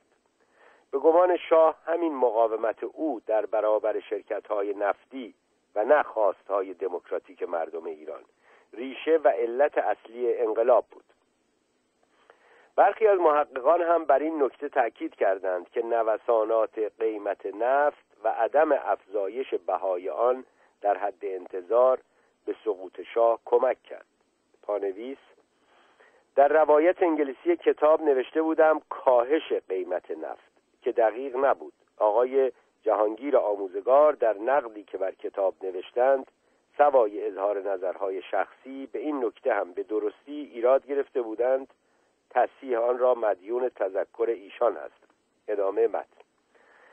درست در زمانی که درآمد سالانه نفت ایران برخلاف انتظار فزونی لازم را شاهد نشد و نوع سیاست انقباضی اقتصادی را ایجاب می‌کرد دولت کارتر هم شاه را برای ایجاد فضای باز سیاسی و آغاز فرایند دموکراتیزه کردن جامعه تحت فشار قرار داد. دست کم به گمان شاه این فشارها از یکی از همان دیدارهای اول او با سفیر جدید آمریکا در ایران آغاز شد. در آن دیدار سالیوان به شاه گفت که بر اساس مطالعات مقدماتی ایران قاعدتا نمی‌تواند به رشد اقتصادی شتابان خود به با آهنگ چند سال اخیر ادامه دهد. در خاطراتش سالیوان ادعا می کند که این استنتاج نتیجه مذاکرات و دیدارهایی بود که او پس از ورود به تهران با مقامات و متخصصان ایرانی انجام داده بود. به دیگر سخن گفته او اظهار نظری شخصی بود و الزاما مبین موضع دولت آمریکا نبود. اما تلقی شاه از آنچه سالیوان گفت یک سر متفاوت بود. شاه در وهله اول از آنچه سفیر آمریکا گفته بود سخت براشفت دیدارشان را زودتر از موعد مقرر به پایان رساند و برای حدود دو هفته از ملاقات مجدد با سالیوان خودداری کرد. مهمتر این که به گمان شاه آنچه سالیوان گفته بود در واقع نشان نارضایتی دولت کارتر از نخست وزیری هویدا بود. سالیوان در خاطراتش مدعی است که هرگز چنین مرادی نداشت. ولی طبعا مهم نه مراد او بلکه تلقی شاه از نیت او بود. حاصل این شد که در فاصله چند روز بعد از آن دیدار تنشزا شاه بالاخره هویدا را از نخست وزیری برکنار کرد و جمشید آموزگار را به جای او گمارد. آموزگار که سالها در انتظار چنین روزی در انواع مشاغل مهم دولتی خدمت کرده بود دوران صدارت خود را در شرایطی نامساعد آغاز کرد. به لحاظ نوسانات بازار نفت و فراز و فرودهای درآمد ایران از فروش نفت دولت جدید چاره جز یک برنامه انقبازی اقتصادی نداشت. در واقع به رغم نامناسب بودن شرایط دولت او از منظر اقتصادی موفقیت های ستودنی داشت. نرخ تورم را که به حدود سی درصد رسیده بود به زیر ده درصد رساند. به علاوه در انتظارات مردم هم نوعی واقع بینی پدید آورد. بلند پروازی های تمدن بزرگ شاه را تعدیل کرد و برخی واقعیات تلخ اقتصادی را به تدریج با مردم در میان گذاشت. اما در عرصه سیاسی صدارت او با شکست همراه بود. می‌گفتند شخصیتی تکرو بود و هرگز نتوانست روابط کاری نزدیکی با شاه ایجاد کند. در عین حال از فره یا کاریزما و محبوبیت سیاسی مردمی برخوردار نبود و هرگز هم نتوانست محبوبیت و پایگاهی برای خود ایجاد کند.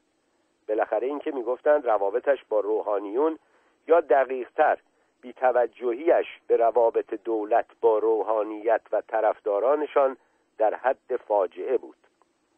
یا به روحانیان بیعتنا بود یا گهگاه در برخی مراسم مذهبی حضوری یکسره تشریفاتی پیدا می کرد برخی از سلطنت طلبان حتی گامی پیشتر گذاشته و ادعا کردند که او شاید ندانسته به انقلاب اسلامی دامن زد.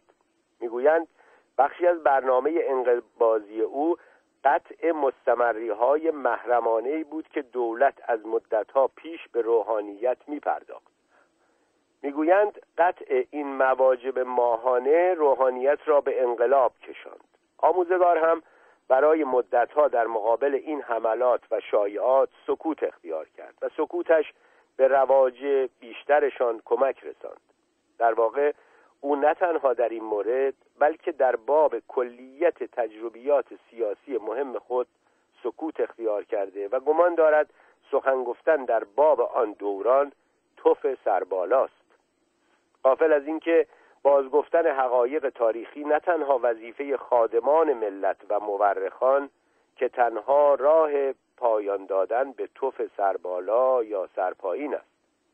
وقتی هم بالاخره بران شد که سکوت خود در زمینه پولهای پرداختی به روحانیت را بشکند بدون ارائه هیچ سند و مدرکی مدعی شد که مواجب روحانیون را نه دولت ایران که کاخ سفید می پرداخت و این دولت کارتر بود که با قطع ناگهانی و البته نابخردانه این مستمری ها آب به آسیاب انقلاب ریخت. ولی همه شواهد نشان می‌دهد که اولا ابعاد حق حساب هایی که به روحانیون پرداخت می‌شد چندان وسیع نبود. به علاوه اداره ویژه‌ای در دربار و نیز اداره در ساواک بخش اعظم این پرداخت ها را به عهده داشت.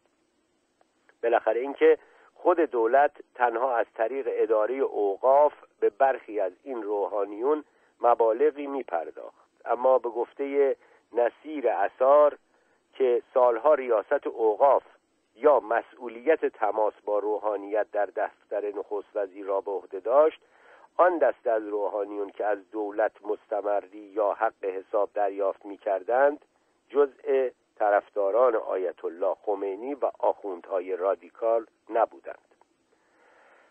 در هر حال آنچه در تعیین سرنوشت دولت مستعجل آموزگار نقشی به مراتب مهمتر از مواجب روحانیت داشت وضعیت رو به وخامت اقتصادی بود. در سال 1978 1157 رشد تولید ناخالص ملی به سالی دو ممیز هشت درصد کاهش پیدا کرد. به علاوه همزمان با این رکود اقتصادی مهم ایران شاهد افزایش نرخ تورم هم بود. گرچه در نظریه سنتی اقتصادی کینز و حتی آدام اسمیت رکود و تورم دو قطب متضاد و نامطلوب نوسانات اقتصادی اند اما ایران در آستانه انقلاب و اقتصاد سرمایداری غرب شاهد حضور همزمان رکود و تورم بود. واژه اقتصادی تازه‌ای برای تعیین این پدیده نامتعارف سکه خورد. در آمریکا آن را استاگفلیشن یا رکورد تورمی می‌گفتند. هم نرخ تورم بالا بود و هم شمار بیکاران و در نتیجه شگردهای و در نتیجه شگردهای معلوف کینزی چون افزایش یا کاهش حجم پول و نرخ بهره برای حل بحران کارآمد نبود.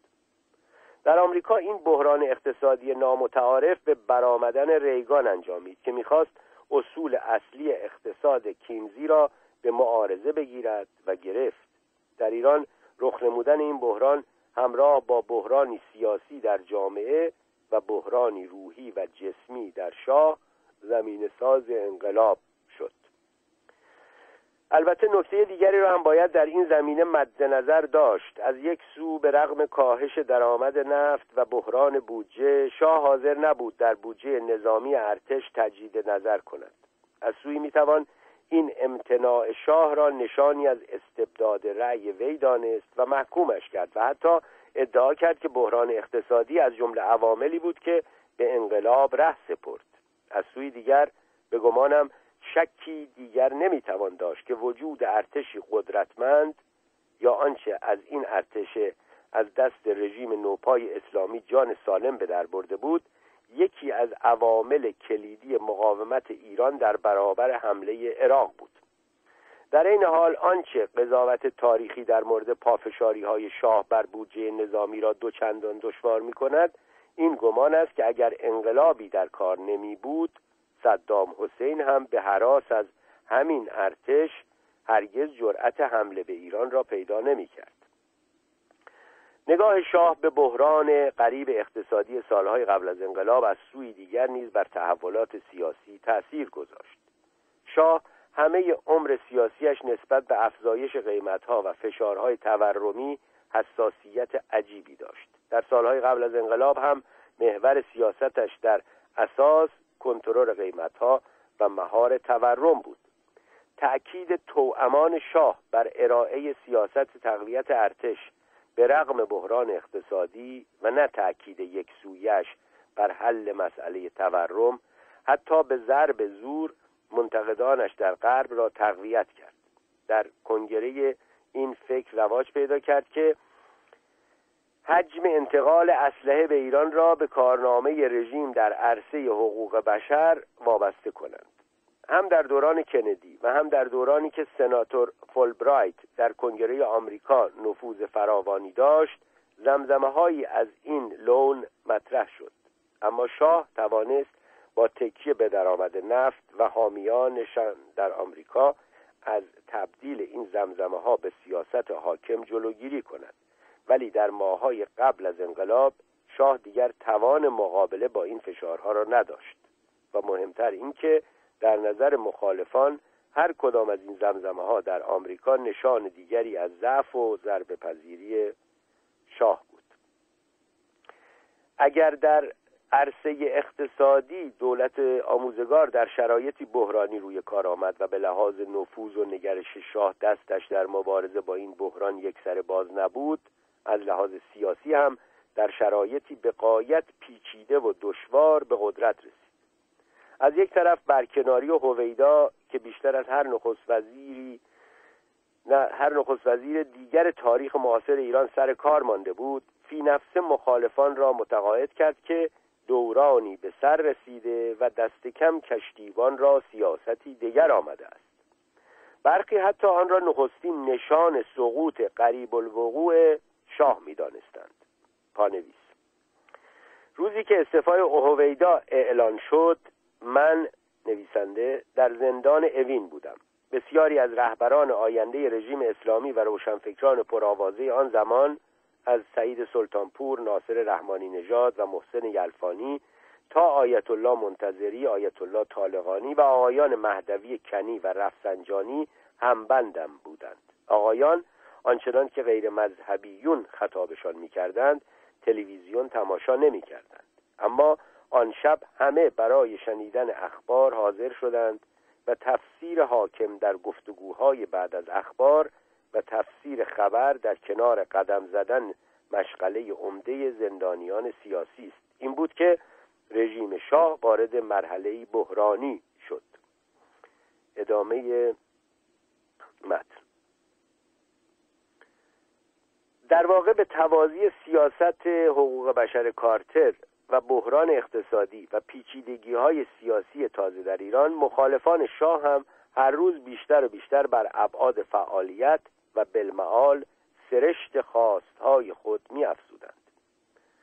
البته امروز که به گذشته می نگریم به گمانم می توان نتیجه گرفت که حتی این ترکیب بقایت قدرتمند عوامل تضعیف کننده به تنهایی و حتی توامان برای سقوط شاه کفایت نمی کرد.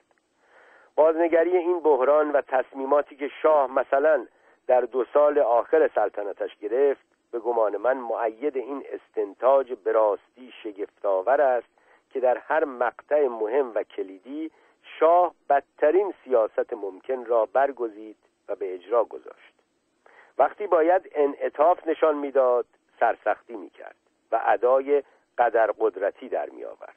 هنگامی که قدرت نمایی ضروری بود ضعف نشان می‌داد و اجرای نص قانون اساسی را نوید می‌داد وقتی می‌خواست کابینه نظامی سر کار بیاورد و به اصطلاح مخالفان را متقاعد کند که رژیمش هنوز توان سرکوب دارد نه تنها ازهاری را رئیس دولت کرد که از جذبه نظامی بویی نبرده بود بلکه سخنانش را با بسم الله می آغازید.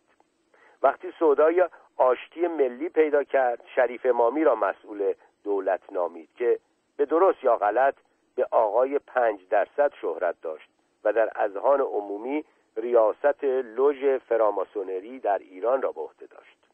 سخنگوی این دولت آشتی ملی هم کسی بود که به عضویت در ساواک و رخنه در حزب توده و به حرافی و شعاربافی و فرصت طلبی شهرت داشت. علت واحدی برای سیاست های پی در پی غلط سراغ نمی‌توان کرد. هم ریشه های سیاسی و فکری و هم روانی و شخصیتی داشتند. می‌دانیم که شاه در شرایط بحرانی همواره به تزلزل و تردید دچار می‌شد. در این حال ریشه بحران را نه در عوامل داخلی که در توطعه های خارجی سراغ می‌کرد. لاجرم راه حلش برای بحران هم بیشتر معطوف به این توطعه ها بود و کمتر به ریشه یابی یا برطرف کردن سببهای داخلی بحران عنایت داشت. اگر مریضی به گرفتگی عروق دچار است اما گمان دارد که سردی یا گرمی هوای اطرافش علت ناراحتی های اوست طبعا نحوه درمانش که بالا یا پایین بردن گرما یا سرمایه هواست نه باز کردن عروق او را نجات نمی‌تواند داد. وضعیت شاه به چنین مریضی بیشباهت نبود. مستاق گویای این طرز تلقی شاه را می‌توان در کتاب پاسخ به تاریخش سراغ کرد که گرچه در تبعید نوشته شد و چند ماهی از تب حوادث انقلاب فاصله داشت اما یک سر سقوط رژیمش را به توطعه خارجی تحویل می‌کرد. می‌گفت برای درک تحولات ایران باید سیاست نفت را درک کرد. می‌گفت به محض آنکه او برای دریافت سهم عادلانه از نفت ایران پافشاری کرد حرکت سازمان یافته ای علیه من و رژیمم آغاز شد. آنگاه بود که ناگهان به مستبد قلدر و زورگو بدل شدم. انگار شاه هرگز این اصل را نپذیرفت که خواستهای دموکراتیک مردم ایران نقشی در تحولات انقلاب بازی کرد. بگذریم از اینکه سیاست های نوسازی رژیم او در ایجاد طبقه متوسط که منادی و مدافع اصلی حرکت دموکراتیک مردم بود نقشی تعیین کننده داشت. حتی اگر بپذیریم که کشورهای کمونیستی و غربی علیه شاه توطعه می کردند باز هم به گمانم شکی نمی‌توان داشت که اگر تکنوکرات ها و اعضای طبقه متوسط ایران سودای مخالفت با شاه را در سر نداشتند توطعه نیروهای خارجی بخت پیروزی پیدا نمی‌کرد. حتی زمانی که شاه از سر اجبار به بررسی برخی ریشه های داخلی انقلاب می پرداخت باز هم نگاهی غریب داشت گمانش این بود که علت انقلاب نه استبداد که آزادی بود. می گفت امروزه به این نتیجه رسیدم که یکی از علل رخدادهایی که در سال 79 1978 79 1156 57 پیش آمد این بود که من با سرعتی بیش از حد درهای دانشگاه ها را باز کردم. به جای دشوارتر کردن مدارس امتحان ورودی به دانشگاه بیش از حد آسان بود. می گفت دانشجویان بچه لوس بودند که مملکت را به هرج و مرج دچار کردند. در بخشی دیگر از همین خاطرات به این نکته اشاره می کند که طرح ارتش را برای ایجاد امنیت از طریق خشونت و خونریزی مورد بررسی قرار داد. به تلویح می‌گوید قاعدتا برای ایران بهتر بود اگر او طرح پیشنهادی ارتش را میپذیرفت. خونبهایی که ایرانیان پس از انقلاب پرداختند به گمانش به مراتب بیشتر از خونی بود که شاید در طرح ارتشیان ریخته می‌شد. شاه عملا همه نیروهای مخالف خود را ابزار دست نیروهای خارجی می‌دانست. می‌گفت این تشکیلات و نیروها را علم کردهاند تا او را در مذاکرات مهم نفت تحت فشار بگذارند. می‌گفت می‌خواستند از این طریق وادارم کنند که شرایط آنها را بپذیرم. واقعیت این است که وقتی موج تظاهرات تداوم و گسترش پیدا کرد شاه به برخی از رهبران تیم مذاکره کننده ایران دستور داد با نمایندگان شرکت های نفتی وارد مذاکره شوند و خواسته هایشان را برآورده کنند. سوای این تلاش برای ارزای شرکت های نفتی شاه در ماهای قبل از انقلاب در عین حال بارها بران شد که ببیند آمریکا و انگلیس از او چه می‌خواهند. شخصیت های سرشناسی را که به گمانش با آمریکا یا انگلیس نزدیک بودند به دربار فرا خواند و از آنها خواست که هر کدام از آمریکا یا انگلیس بپرسند که از شاه و ایران چه می‌خواهند. برای مثال احمد قریشی را شاه معتمد آمریکا می‌دانست. مطلع بود که در دورانی که ریچارد هلمز سفیر آمریکا در ایران بود قریشی از دوستان نزدیک او بود. همایون صنعتی زاده هم که از روشنفکران به نام ایران بود و در تقویت صنعت چاپ در ایران نقشی مهم بازی کرده بود به گمان شاه مورد اعتماد آمریکا بود. شاه در فاصله کوتاه با قریشی و صنعتی زاده دیدار کرد و از هر دو پرسشی واحد داشت. این آمریکایی ها از ما چه می‌خواهند؟ شخصیت شاه به ویژه این واقعیت که شرایط بحرانی را بر نمیتابید و به محض رودررویی با وضعیتی پر مخاطره گرایشی به گریز از مرکز بحران نشان می‌داد سبب شد که ارزیابی ها و سیاست های نادرست او پیامدهایی دو چندان جدی پیدا کند.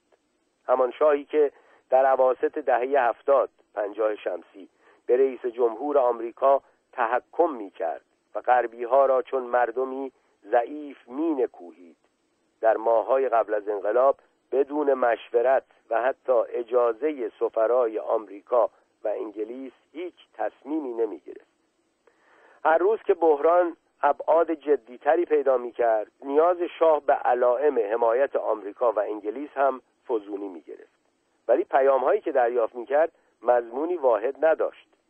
برخورد دولت آمریکا به ویژه متضاد و ناهمگون بود. برای مثال گروهی از ایرانیان که از روحیه متزلزل شاه خبر داشتند به سالیوان گفتند که اگر شاه پیامی از کارتر مبنی بر حمایت آمریکا دریافت کند قطعا روحیش تقویت خواهد شد.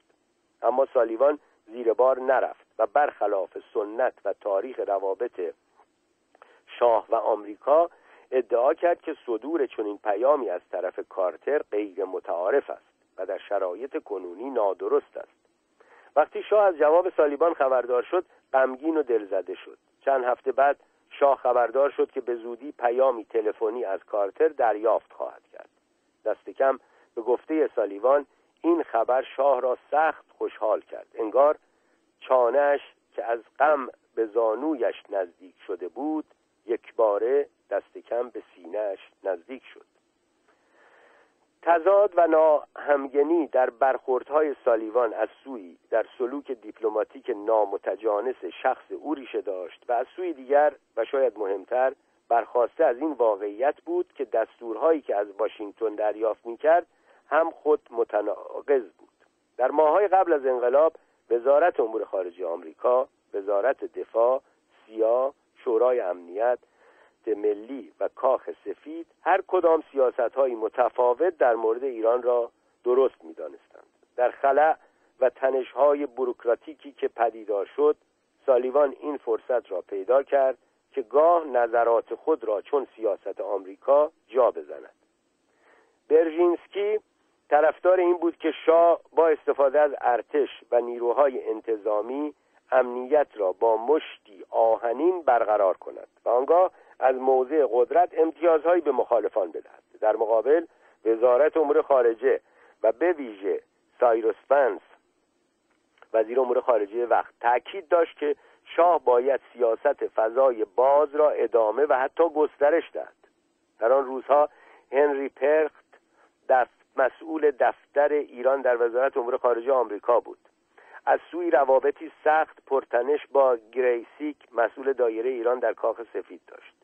پرکت از هواداران پروپاقرص سیاست های درهای باز بود. شاه او را خسم خود می‌دانست. می‌گفت این مادر سگ از هواداران مکگاورن کاندیدای ناکام حزب دموکرات آمریکا برای ریاست جمهوری در سال 1972 1151 بود و یکی از عوامل اصلی سردرگمی در سیاست خارجی آمریکا در ایران است.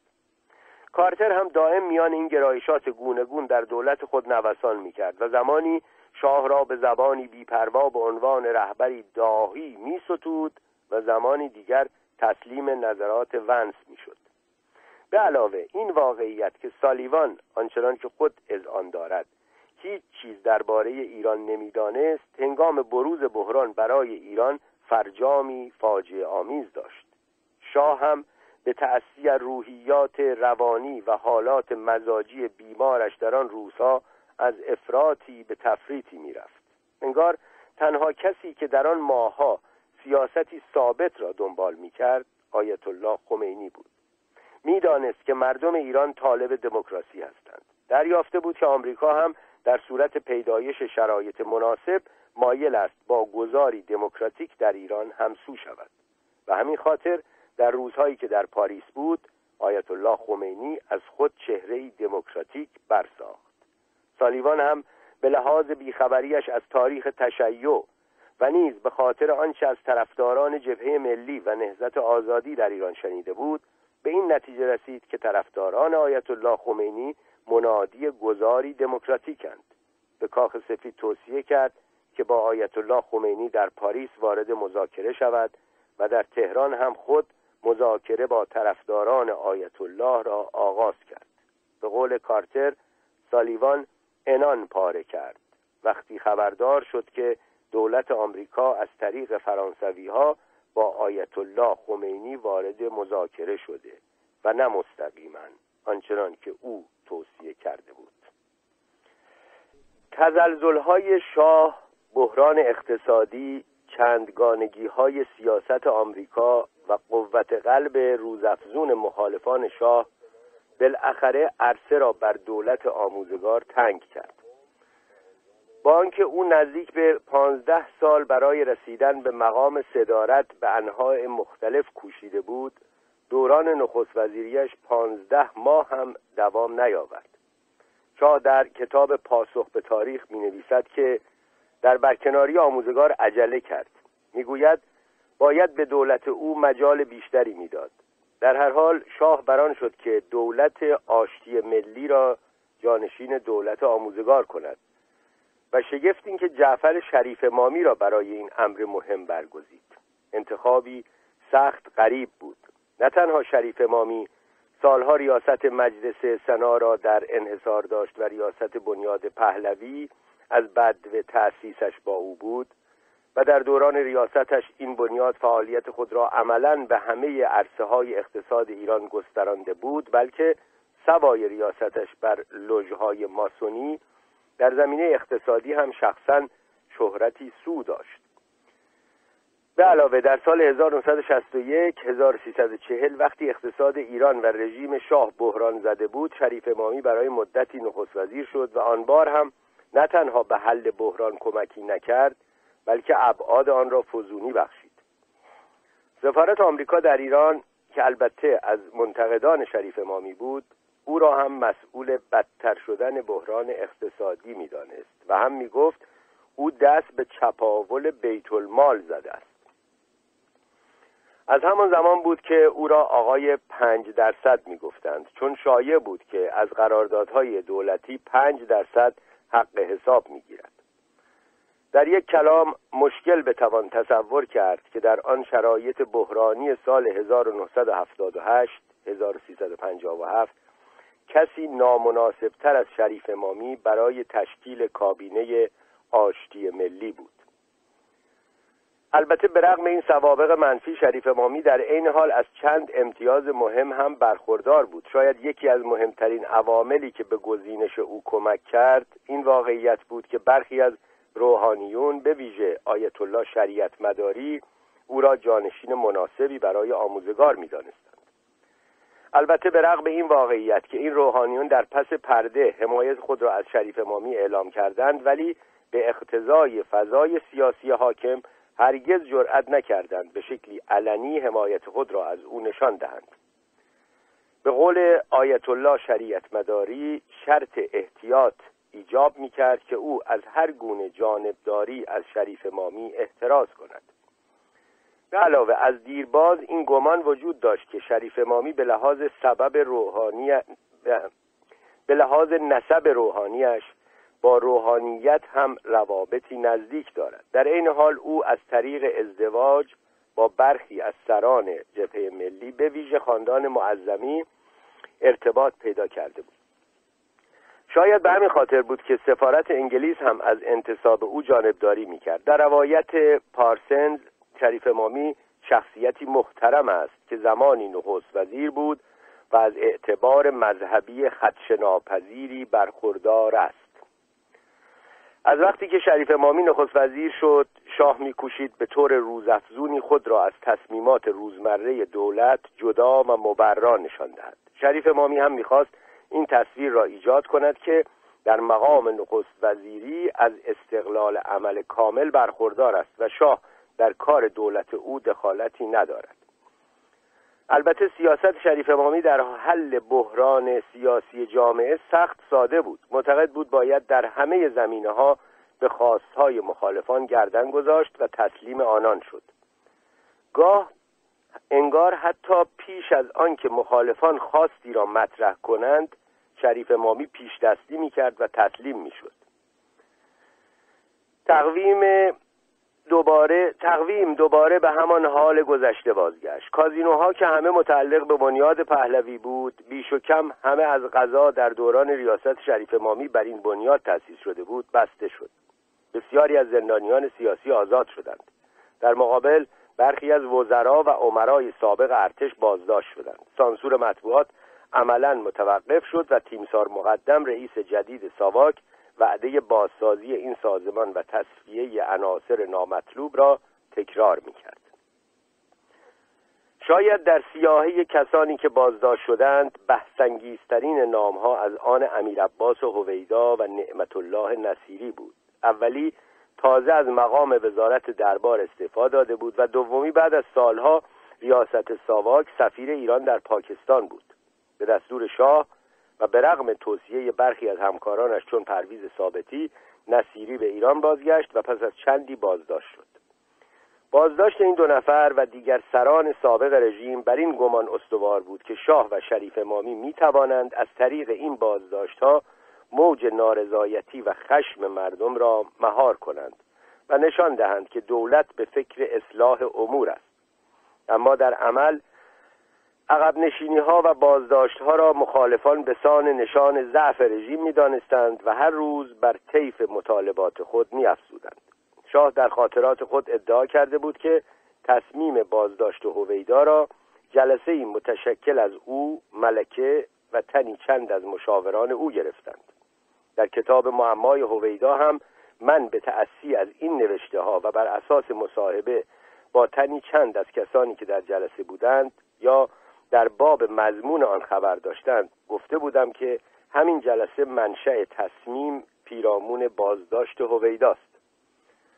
اما در اسنادی که در ماهای بعد از چاپ روایت انگلیسی کتاب شاه علنی شد نشان می‌دهد که در واقع یک هفته قبل از تشکیل این جلسه شاه به بازداشت هویدا مصمم شده بود و این نکته را با پارسونز هم در میان گذاشته بود. و به هر حال بازداشت هویدا بسیاری طرفداران شاه را به شدت دلسرد کرد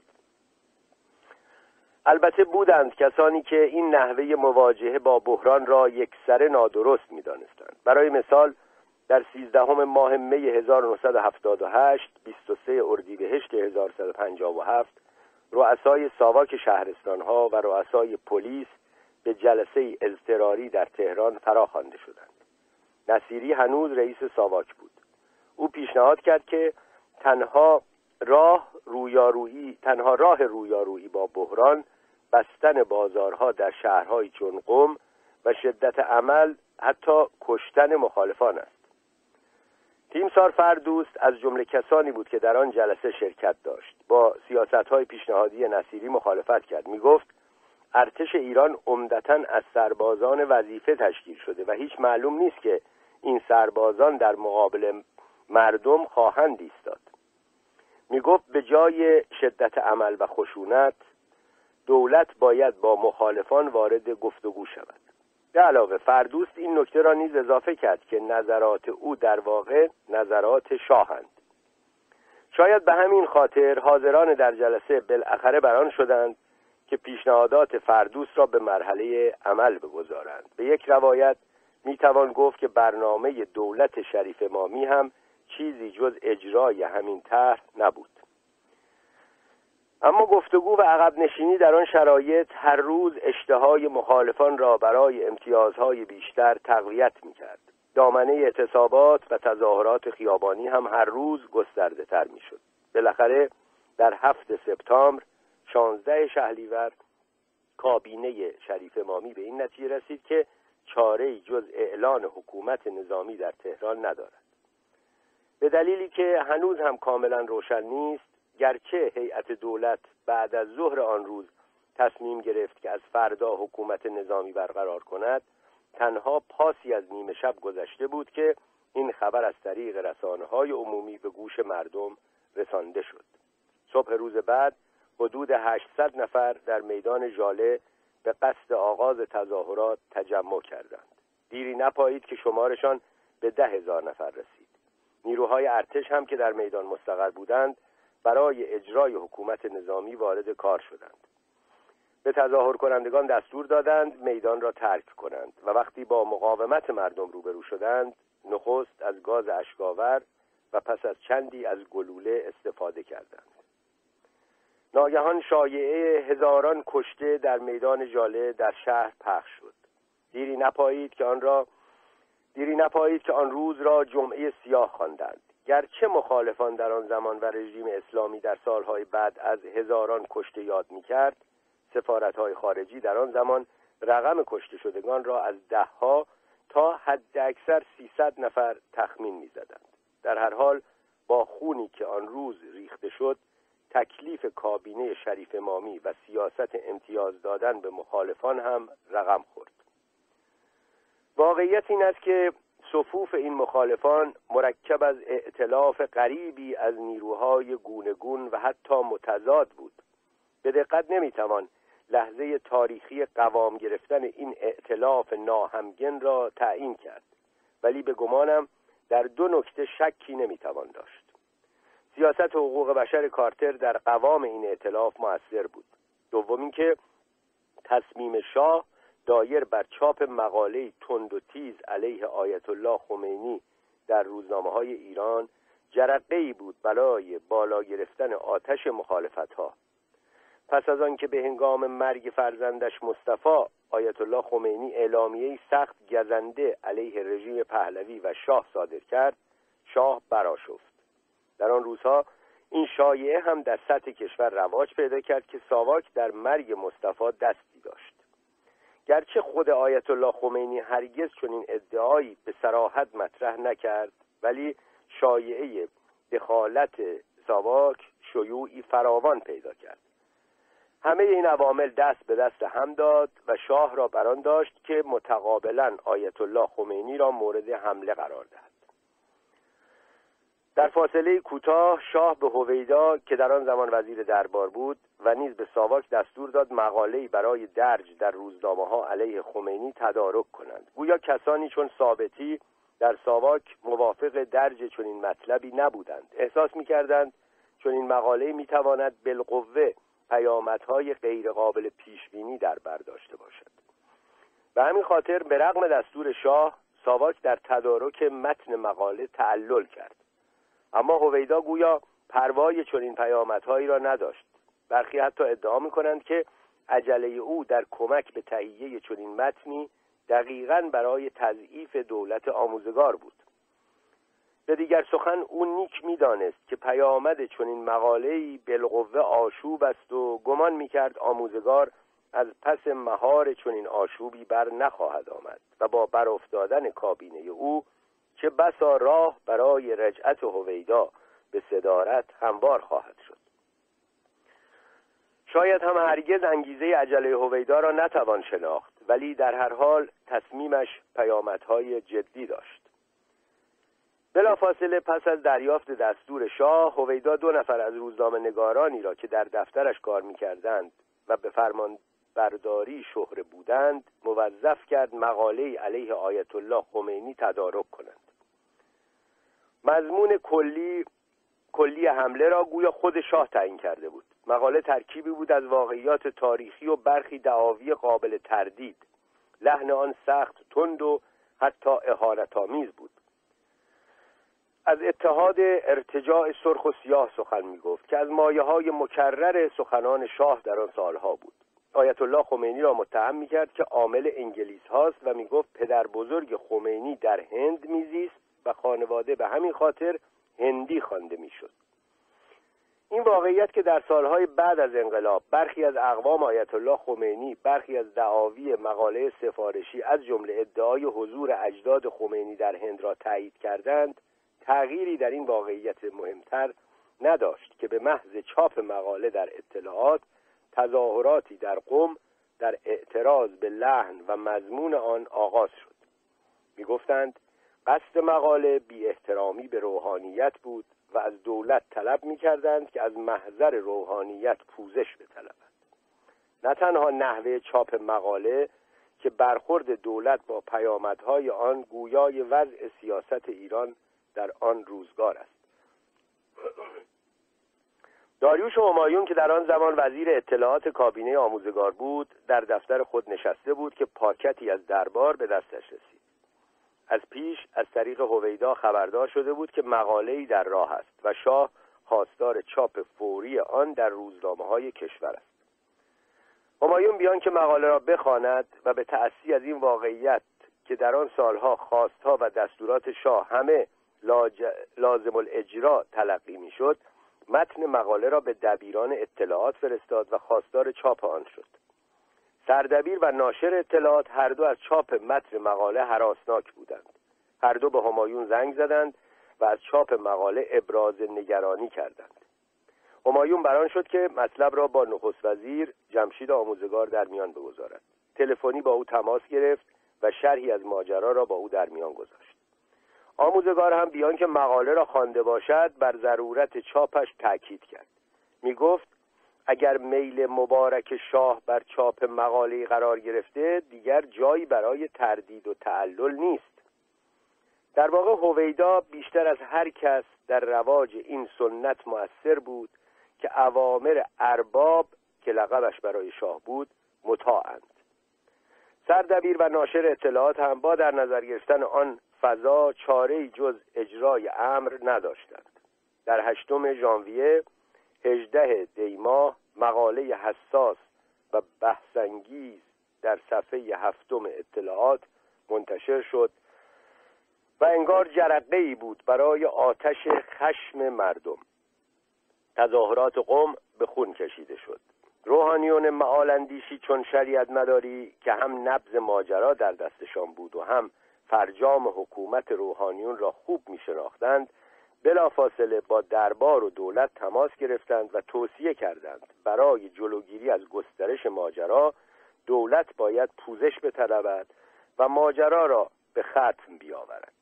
ولی در آن روزها شاه سودای حتی عقب نشینی نداشت. دولت کوشید تظاهرات را به زور به پایان برساند ولی موفق نشد. هر روز دامنه تظاهرات گسترده می‌شد. کشته های هر تظاهراتی و نیز شایعات اغلب اقراغامیز در باب شمار کشته شدگان زمین ساز تظاهراتی حتی وسیعتر می‌شد. از هر خون ریختهی خونی تازه به رگ مخالفان رژیم وارد می‌شد و در ایران آن زمان هم چنین بود. امواجی هر روز گسترده تر از تظاهر کنندگان خشمگین پیدا می‌شد که هر روز مطالبات سیاسیشان جدیتر می‌شد. در آن زمان آیت الله خمینی کماکان در عراق زندگی می‌کرد و عراق هم دیگر عملا در کف بیکفایت صدام حسین بود. گرچه او سالها با شاه معارضه و مقابله کرده بود اما پس از توافق الجزایر در سال 1975 1354 روابط ایران و عراق حسنه تر شده بود. صدام دست کم یکی از آیت الله های شیعی ساکن عراق را به جرم دست داشتن در توطعه علیه رژیم بس کشته بود. با بالا گرفتن موج مخالفت ها در ایران صدام گویا به شاه پیشنهاد کرده بود که آیت الله خمینی را هم از دم تیغ بگذراند. اما شاه زیر بار نرفت. گرچه خمینی را مزاحم می‌دانست می‌گفت قتلش به دست صدام او را به شهید بدل خواهد کرد. حتی گویا سرویس امنیتی فرانسه هم آمادگی خود را برای از میان برداشتن خمینی اعلان کرده بود. و واکنش شاه به این پیشنهاد هم مشابه پاسخش به صدام بود. جالب اینجاست که دست کم به روایت سفیر ایران در عراق چند ماه قبل از اوجگیری تظاهرات در تهران یکی از همراهان آیت الله خمینی با سفارت ایران در عراق تماس گرفته بود. می‌خواست بداند که آیا آیت الله خمینی می‌تواند برای گذراندن سالهای آخر زندگیش به ایران بازگردد؟ گویا شاه این پیشنهاد را هم با قاطعیت رد کرده بود. ناگفته پیداست که حرکتی به وسعت انقلابی که رژیم شاه را برانداخت حتما یک علت یا جرقه نداشت.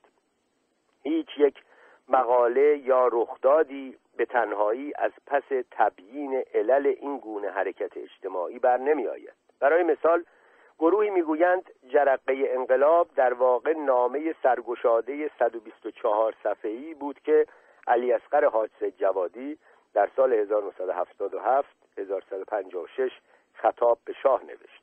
در نامه حاج جوادی شاه و رژیمش را به نقض مواد متعدد قانون اساسی ایران متهم می کرد و اجرای نص قانون را طالب بود. گروه دیگری جرقه واقعی انقلاب را ده شب انیستیتو گوته می دانند. ده شبی که در هر یک از آنها جمعیتی نزدیک به ده هزار نفر در حیات و خیابانهای اطراف انیستیتو گوته گرد آمدند و زیر باران ایستادند و به اشعار و مقالات و قصه های برخی از هنرمندان سرشناس آن زمان گوش فرا دادند گروه سومی عامل مهم انقلاب را نامه سرگشاده پنجاه و سه نفر از حقوقدانان مملکت می‌دانند که در ماه می 1977 اردیبهشت 1156 به چاپ رسید و در آن رژیم به اخلال در کار قوه قضاییه‌ای مستقل متهم شده بود. در فاصله کمتر از یک ماه سه تن از رهبران جبهه ملی کریم سنجابی، داریوش فروهر و شاپور بختیار در نامه سرگشاده به شاه ایراداتی جدی بر سیاستهای گذشتهش وارد دانستند. می‌گفتند سوء مدیریت کشاورزی و اصلاحات ارزی و نیز فساد و بیبرنامگی در عرصه صنعت صدماتی جدی به اقتصاد ملی وارد کرده. از شاه می‌خواستند که به نص قانون اساسی وفادار بماند. مفاد اعلامیه حقوق بشر را در ایران محترم و مرئی بخواند و نظام غیرقانونی تکحزبی را برچیند. می‌گفتند به جای استبداد و سانسور مطبوعات باید به آزادی مطبوعات و آزادی زندانیان سیاسی توجه کرد. می‌گفتند دوران استبداد و قانون شکنی به سر آمده و روزگار آزادی و قانونگذاری فرا رسیده است. طولی نکشید که نامه های سرگشاده دیگری از طرف حقوقدانان اساتید دانشگاه فعالان سیاسی به چاپ رسید. انگار مرحله تازه از مبارزی دموکراتیک مردم شروع شده بود و در آن نامه سرگشاده ابزار اصلی نبرد بود. و در آن نامه سرگشاده ابزار اصلی نبرد. در انبوه این نامه ها یکی از پر اهمیت ترین را باید نامه 89 شاعر و نویسنده و منتقد ایرانی دانست. در واقع نفس امضای این متن در حکم احیای کانون نویسندگان ایران بود که چندین سال پیش برای نخستین بار رخ نموده بود و بلافاصله در نتیجه تهدید و فشار ساواک به حالت تعلیق درآمد. چاپ مقاله 89 نفر در حکم آغازی نو برای این کانون بود. در چند سال اول بعد از انقلاب کانون نویسندگان توانست به رغم تنشهای گاه جدی درونیش نقشی مهم در جانبداری از آزادی قلم و اندیشه بازی کند. یکی دیگر از نهادهای پرنفوذ آن روزها تشکیلات نوپایی بود که کمیته ایرانی دفاع از آزادی و حقوق بشر نام داشت و چون کانون نویسندگان توانست در فاصله کوتاه شمار قابل توجهی متقاضی عضویت به صفوف خود جلب و جذب کند. بسیاری از سران حزب ملی و نیز مهدی بازرگان که ریاست نهزت آزادی را به عهده داشت عضو کمیته ایرانی دفاع از آزادی و حقوق بشر بودند. سوای عوامل خارجی به ویژه سیاست حقوق بشر کارتر آنچه به رواج و حتی تقویت موج مخالفت داخلی کمک کرد تصمیم شاه مبنی بر تشکیل کمیسیون ویژه‌ای برای رسیدگی به مسئله سوء مدیریت و سوء استفاده های مالی در اجرای قراردادهای دولتی بود. آنچه از مضمون مذاکرات این کمیسیون به خارج درج می کرد یا از طریق رادیو یا تلویزیون پخش می شد انگار همه آب به آسیاب مخالفان میریخت. که از مدتها قبل مسئله فساد در رژیم را به یکی از محورهای تبلیغات خود بدل کرده بودند. از آنجا که معینیان که به درستکاری و امانت شهرت داشت ریاست این کمیسیون را عهدهدار بود گزارش های آن هم با دقتی ویژه تهیه می‌شد و هم از اعتبار بیشتری برخوردار بود. به علاوه شاید به اقتضای فضای باز سیاسی و شاید هم دست کم به تایید ضمنی شاه برخی از مطبوعات حملات بی سابقه ای را علیه هویدا و نخست وزیران دیگر آغازیدند. شاید لحن هیچ کدام از این حملات حملات تازه تندتر از خواندنی ها و سرمقاله های علی اصغر امیرانی سردبیر آن نبود. اهل خبرت می‌دانستند که از دیرباز امیرانی با دربار به ویژه با شاه رابطه ای داشت گهگاه از کمک های مستقیم و غیر مستقیم شاه از دریافت ماشین ویژه کارمندان دربار گرفته تا دیگر کمک های مخصوص برخوردار می‌شد و گاه با جرأت و جسارتی کم نظیر شخصیت های مغضوب شاه را مورد نقد قرار می‌داد. این بار نوک تیز حملات او متوجه هویدا بود مشکل بتوان تصور کرد که حملاتی چنین تند و بیپروا آن هم علیه جان نصار خدمتکاری چون هویدا بدون اشارتی از شاه میسر می‌توانست شد در هر حال با حملات هر روز تندتری که در مجلس و مطبوعات علیه دولتمردان سابق صورت می گرفت و با بازداشت شمار روزافزونی از این افراد روحیه طرفداران رژیم و شاه هر روز ضعیفتر می شد. البته به رغم نقشی که سیاست های شاه در رواج موج مخالفت ها بازی کرده بود او اساسا عوامل خارجی و توطعه های آنان را مقصر می‌دانست در این حال مردم ایران را هم بیوفا و زود باور می‌خواند گاه می‌گفت مخالفانش مشتی مارکسیست تروریست دیوانه و جانی هند. ولی وقتی بالاخره در اکتبر 1978 مهر 1157 با هلیکوپتری فراز تهران گشتی زد و ابعاد تظاهرات را به چشم خود دید یک باره نه تنها دل زده که سخت نگران شد. تردیدی نداشت که تنها به تمهید خارجی ها چون این تظاهرات گسترده و منظمی سازمان گرفته است. همان شب با سفرای آمریکا و انگلیس دیدار کرد. عصبانی بود. می گفت کشورهای مطبوع دو سفیر مسئول وضعیت ایران هستند. به زبانی تلخ و پرتعنه از دو سفیر پرسید مگر من با شما چه کردم؟ می گفت خیانت غربی ها به او و ایران همسنگ خیانتی است که در کنفرانس یالتا صورت پذیرفت و بخشهایی از اروپای شرقی به استالین واگذار شد. در سال 1978 1157 شاه و بسیاری دیگر از مقامات عالی رتبه رژیمش ارزیابی اقرارقامیزی از قدرت آمریکا و انگلیس داشتند. انگار گمان داشتند که این دو کشور می توانند همه اتفاقات در ایران و اکثر جهان را نه تنها کنترل که تنظیم کنند. کافی بود در یکی از رسانه های غرب به ویژه مثلا بی بی سی گزارشی در نقد شاه پخش شود و همین یک گزارش کفایت می‌کرد که شاه و مخالفانش متقاعد شوند که غرب برای ایران طرحی نو در انداخته و شاه دیگر ضربه پذیر شده است. آیت الله خمینی هم به گفته اطرافیانش همه عمر به دقت به بخش فارسی بی بی سی گوش می‌داد.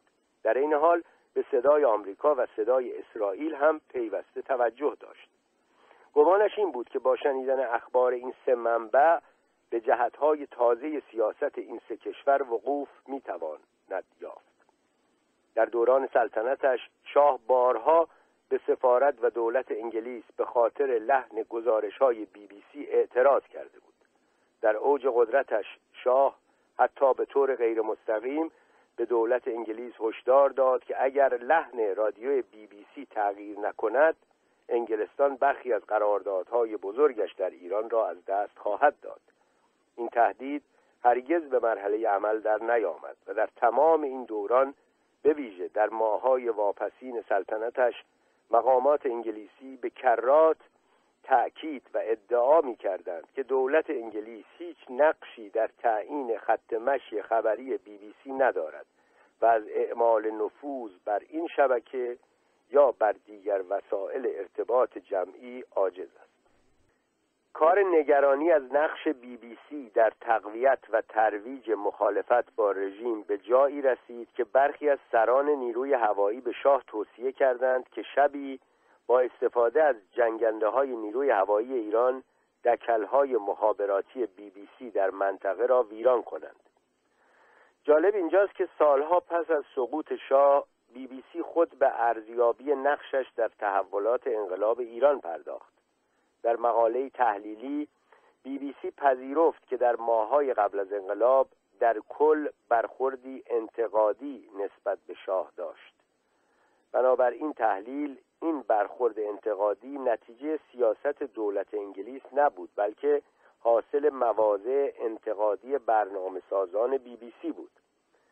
در این حال در این گزارش آن شد که در نتیجه این تحولات تصویر بی بی سی در ذهن جمعی مردم ایران دگرگون شد و آن را دیگر نه صدای استعمار انگلیس که دوستی قابل اعتماد می‌دانند شاید در نتیجه قوت گرفتن همین شایعات و فزونی تنش میان شاه و انگلیس بود که در سپتامبر 1978 شهریور 1157 آنتونی پارسونز سفیر وقت انگلیس در ایران به شاه و شریف امامی نخست وزیر خبر داد که نماینده یک سر قابل اطمینان را به دیدن آیت الله شریعت مداری مهمترین رهبر مخالفان میان رو فرستاده و از این راه به اطلاع آیت الله رسانده که مواضع بی بی سی منعکس کننده مواضع واقعی دولت انگلیس نیست و دولت انگلستان در واقع کماکان به طور کامل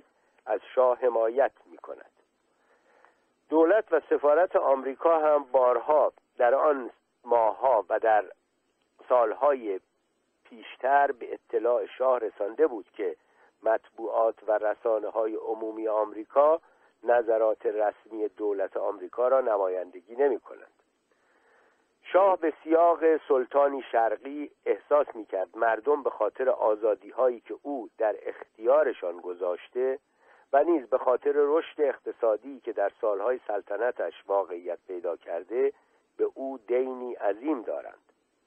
واقعیت این بود که در کنار رشد اقتصادی شتابان ایران در سالهای قبل از انقلاب از آزادی های اجتماعی و مذهبی فراوانی هم برخوردار بود. از یک سو آهنگ رشد اقتصادی ایران در آن سالها با کشورهایی چون ترکیه، تایوان و کره جنوبی قیاس پذیر بود. از یک منظر قیاس وضعیت این سه کشور با شرایط اقتصادی ایران سی سال پس از انقلاب نشانگر بهایی است که ایران از لحاظ اقتصادی برای انقلاب پرداخت. ولی در عرصه آزادی های مذهبی و تساهل اجتماعی در عرصه زندگی خصوصی افراد ایران در آن سالها دستاوردهای عظیم داشت. از این منظر کمتر کشور اسلامی با ایران قیاس پذیر بود. ولی مخالفان شاه از سوی برای این آزادی های فرهنگی و مذهبی انگار ارزشی قائل نبودند. آزادی سیاسی به گمانشان مهمترین آزادی بود و فقدانش بر همه آزادی های دیگر سایه میانداخت.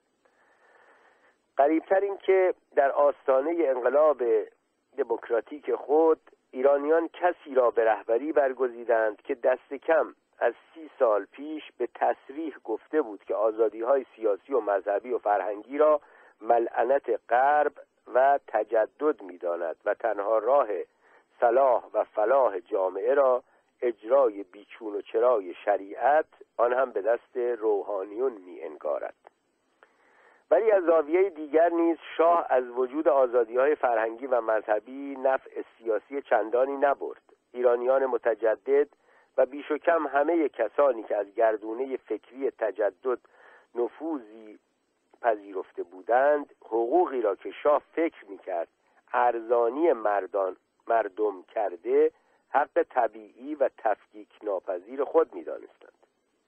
اگر بخشی از این حقوق را شاه از مردم می‌گرفت به این خاطر مسئولش می‌دانستند. در مقابل احترام به این حقوق را در مقابل احترام به این حقوق را وظیفه طبیعی دولت می‌دانستند. به قول کسی که در آن ماههای آخر سلطنتش شاه را مرتب می‌دید او حال و هوای مردی را داشت که به زنی عاشق بود و هر آنچه را داشت در اختیار زن گذاشته بود و ناگهان به این نتیجه رسیده بود که زن به او وفادار نبوده است. همین دلزدگی به افسردگی و فلج سیاسی ره سپرد. رژیم اقتدارگرایی که شاه به تدریج برپا کرده بود عملا او را در کانون همه تصمیمات مهم لشکری و کشوری امنیتی و اقتصادی قرار داده بود. حتی نحوه بازداشت مهمترین جاسوس شوروی در ایران را او تعیین می‌کرد. وقتی که بحران سیاسی ماهای قبل از انقلاب پدیدار شد همه تردیدها و تزلزلهایی که بخشی از شخصیت شاه بود و در دوران مصدق به خوبی جلوه نموده بود بار دیگر رخ نمود.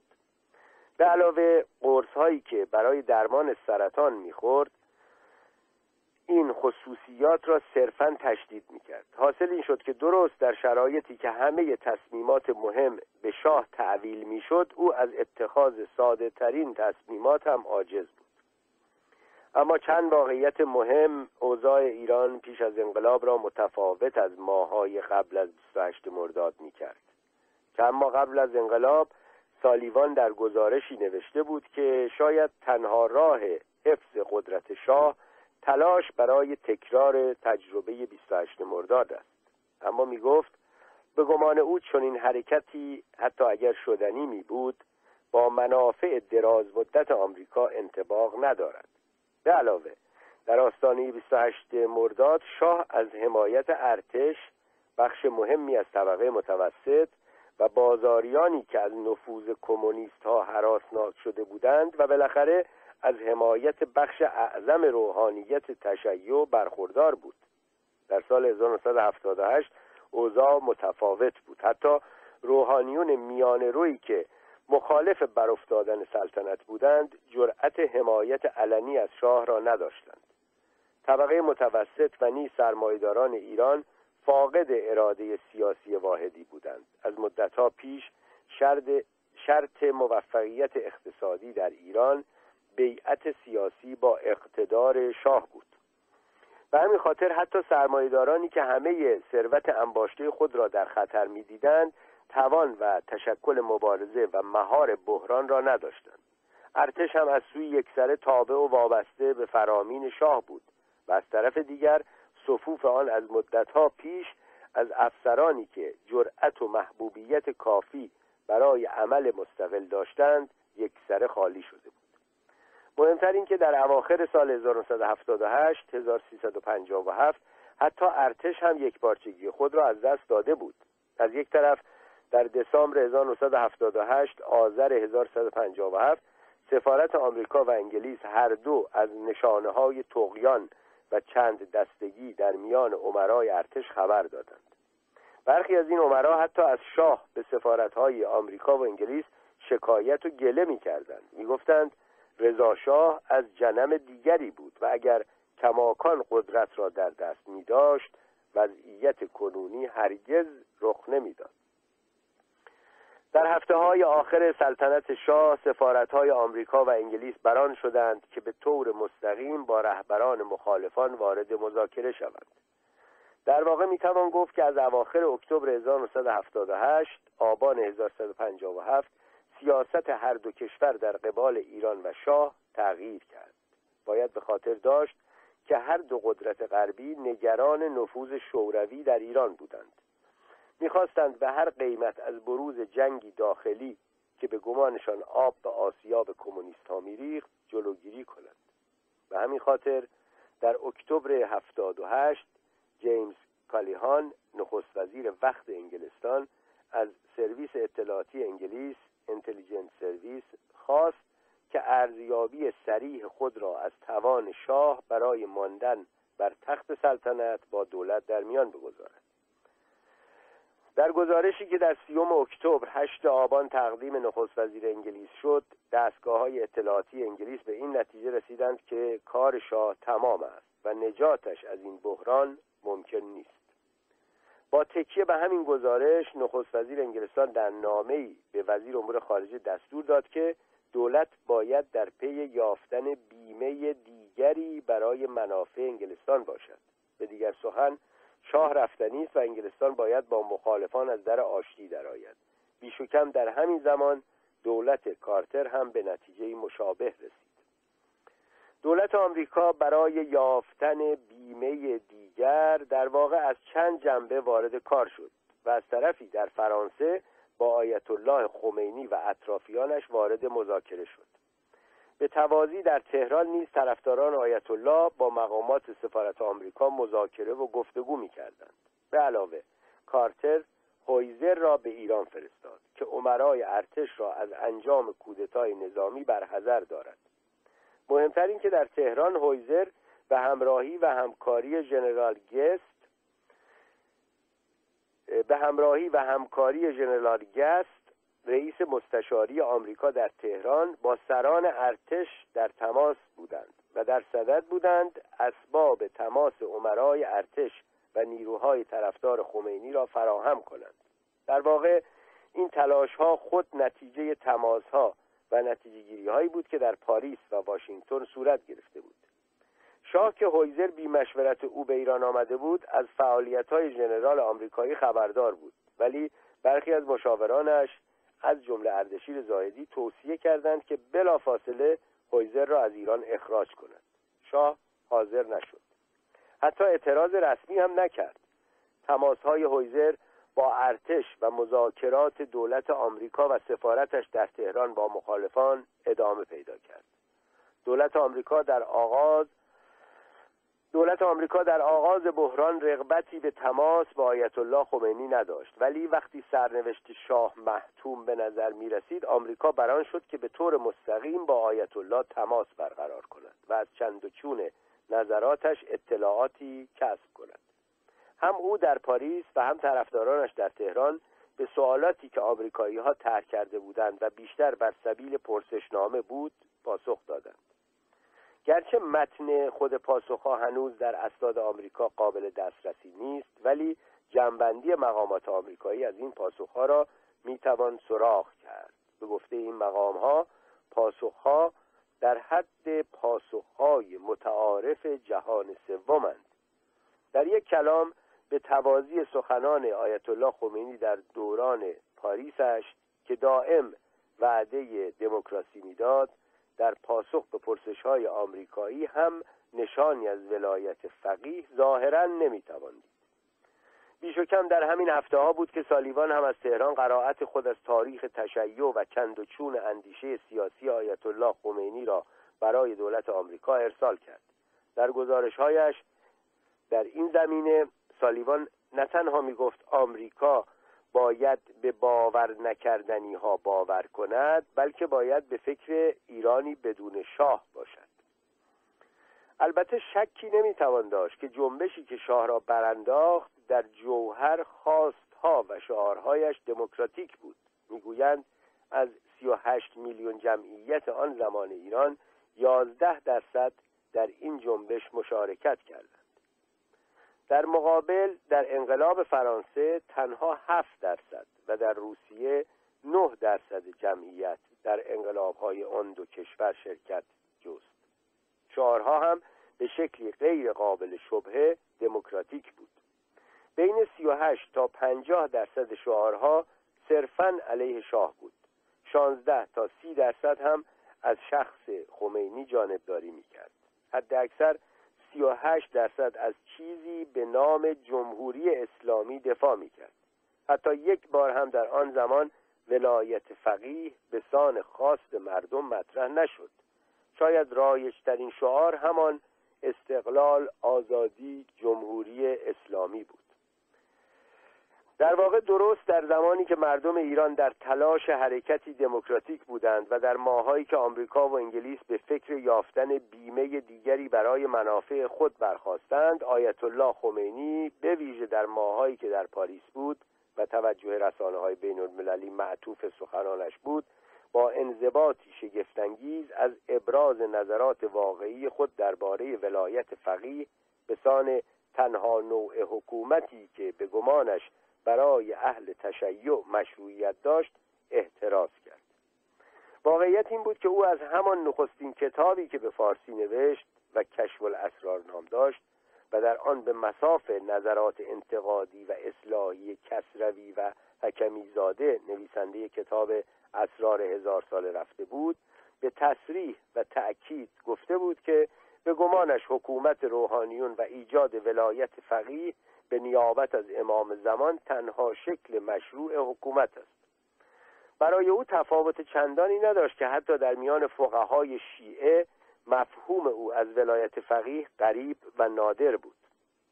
او به کرات بر صحت و ثواب نظرات خود تأکید می‌کرد و آنچه او را در پنهان کردن مقاصد و اهداف واقعیش کمک می‌کرد این واقعیت بود که آثارش به ویژه بعد از پانزده خرداد منع بود.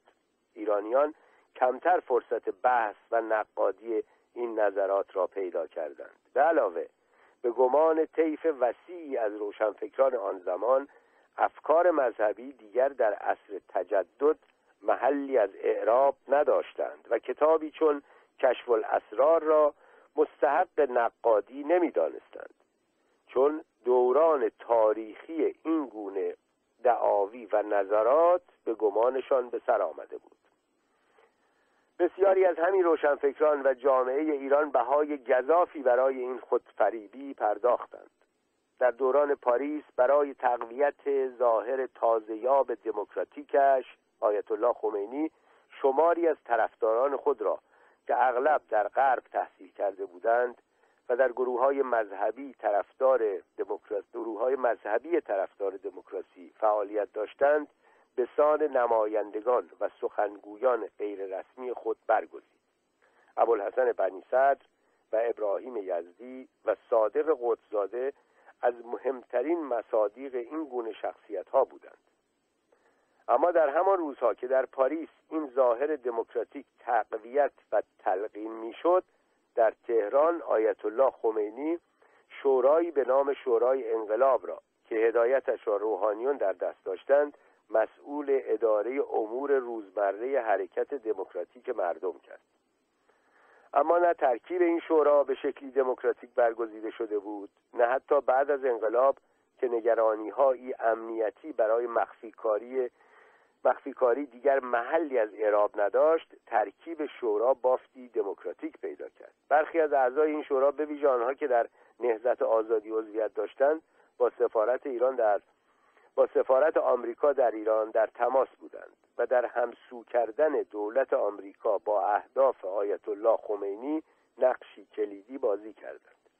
در نتیجه همین تماس ها بود که سالیوان بالاخره به این نتیجه رسید که جنبش اسلامی که تحت سیطره طرفداران آیت الله خمینی است به مراتب بیش از آنچه گمان می‌رفت متشکل و روشنندیش و توانا در تقابل با کمونیسمند سالیوان حتی متقاعد شده بود که این نیروها چه بسا بتوانند به رغم ظاهرشان چیزی شبیه دموکراسی غربی ایجاد کنند.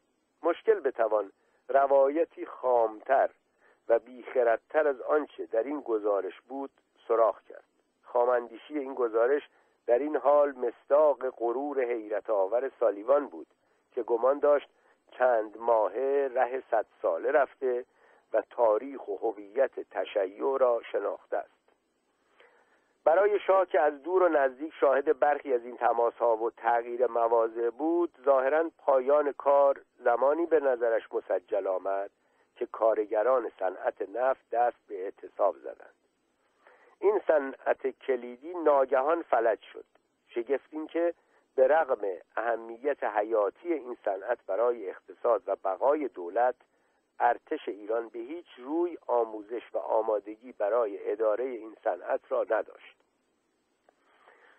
اگر اعتصاب کارگران شرکت نفت مهمترین تحول داخلی در تعیین سرنوشت رژیم شاه بود در عرصه سیاست آمریکا قاعدتا گزارش جورج بال را می‌توان مهمترین سند در این زمینه دانست.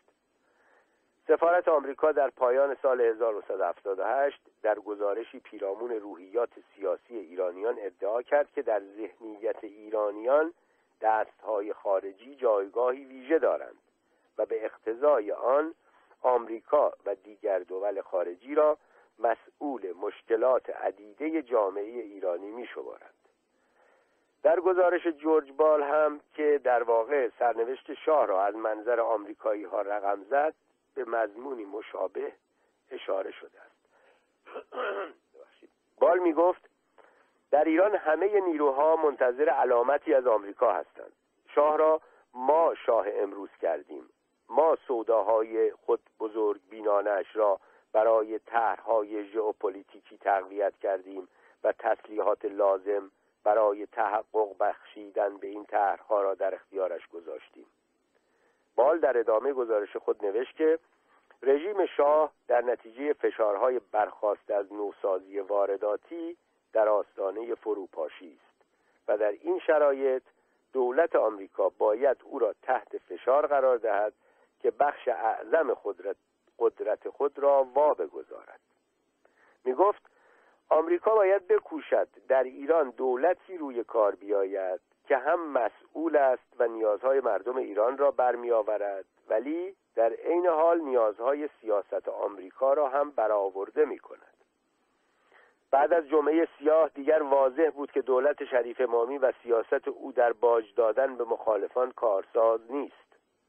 معلوم بود که تصمیم این دولت در بازداشت بسیاری از سران رژیم شاه نه تنها کمکی به ثبات رژیم و آرام کردن اوضاع نکرد بلکه برعکس بیشتر به مخالفان روحیه داده و خواستهاشان را ریشه تر ساخته و روحیه طرفداران رژیم را تضعیف کرده است.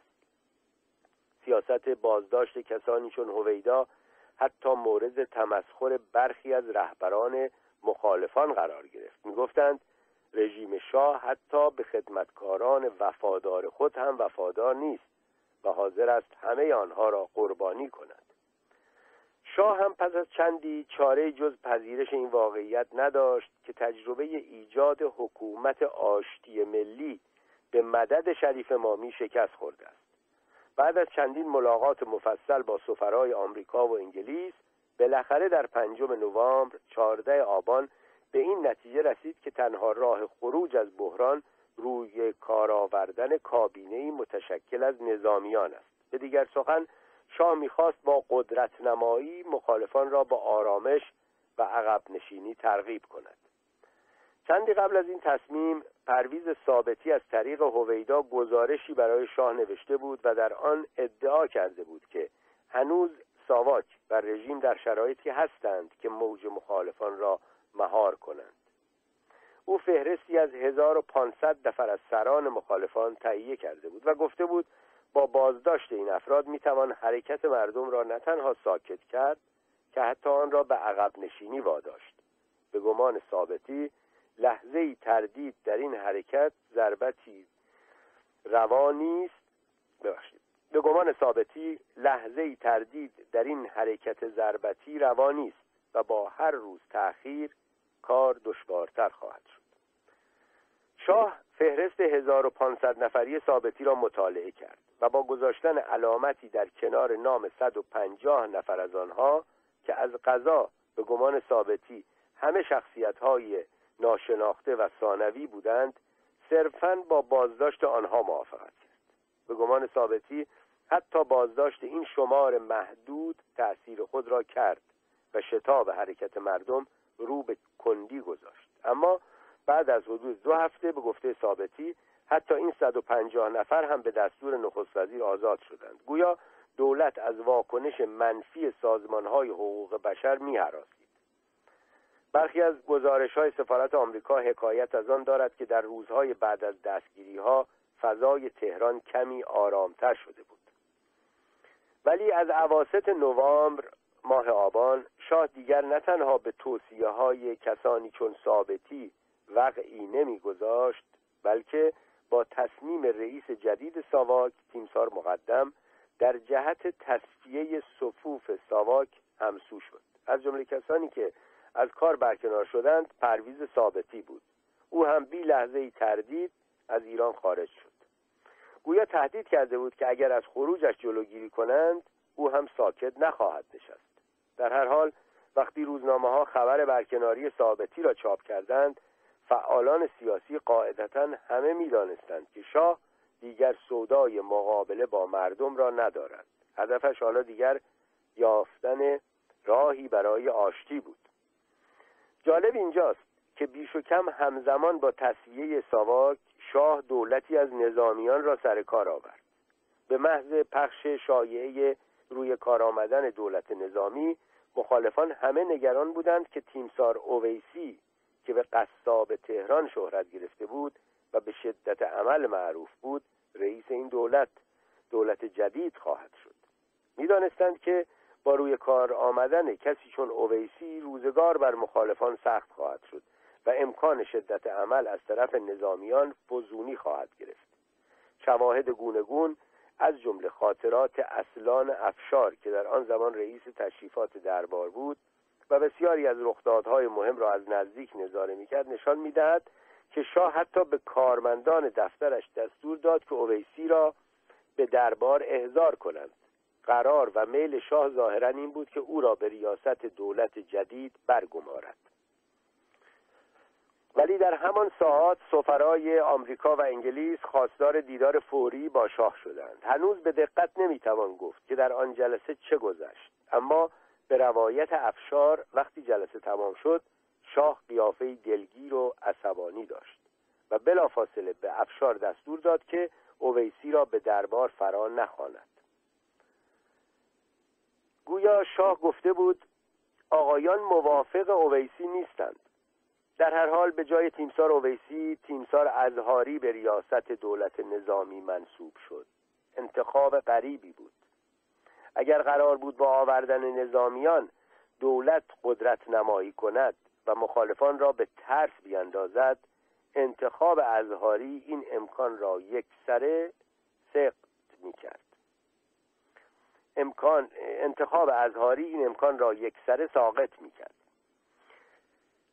سلوک او دولتش را بیشتر به مزحکه یک دولت نظامی بدل کرد. سخنانش در مجلس اینکه می‌خواست کابینه نظامیش هم نخست از مجلس رأی اعتماد بگیرد و ذکر بسم الله در آغاز سخنانش و برخی دیگر از دعاوی وی و برخی دیگر از دعاوی وی بلا فاصله به اسباب مسخره مخالفان بدل شد. دولتی که باید قدر قدرتی رژیم را نشان می‌داد معید ضعف و استیصال آن شد. ازهاری نمی‌توانست نامزدهایی کافی برای پست های وزارت کابینه سراغ کند. در چند مورد شاه شخصا به افراد مورد نظری که از پذیرفتن پست امتناع کرده بودند زنگ زد و از آنها خواست که به اقتضای وضعیت بحرانی مملکت مقام وزارت در کابینه ازهاری را بپذیرند. شاید بهترین مستاق تضاد عمیقی که در نفس انتصاب کسی چون ازهاری در آن زمان وجود داشت عضویت حسین نجفی در کابینهش بود. نجفی یکی از معتبرترین و محبوبترین قضات دادگستری بود. عمری به صداقت و درستی زیسته بود و بارها به تصریح و تلویح از ضرورت استقلال قوه قضایی در ایران جانبداری کرده بود. به اعتبار همین سابقه در میان کارمندان دادگستری از اعتباری ویژه برخوردار بود. در کابینه شریف مامی وزیر دادگستری شد و بر ضرورت رعایت نص قانون اساسی تاکید می‌کرد.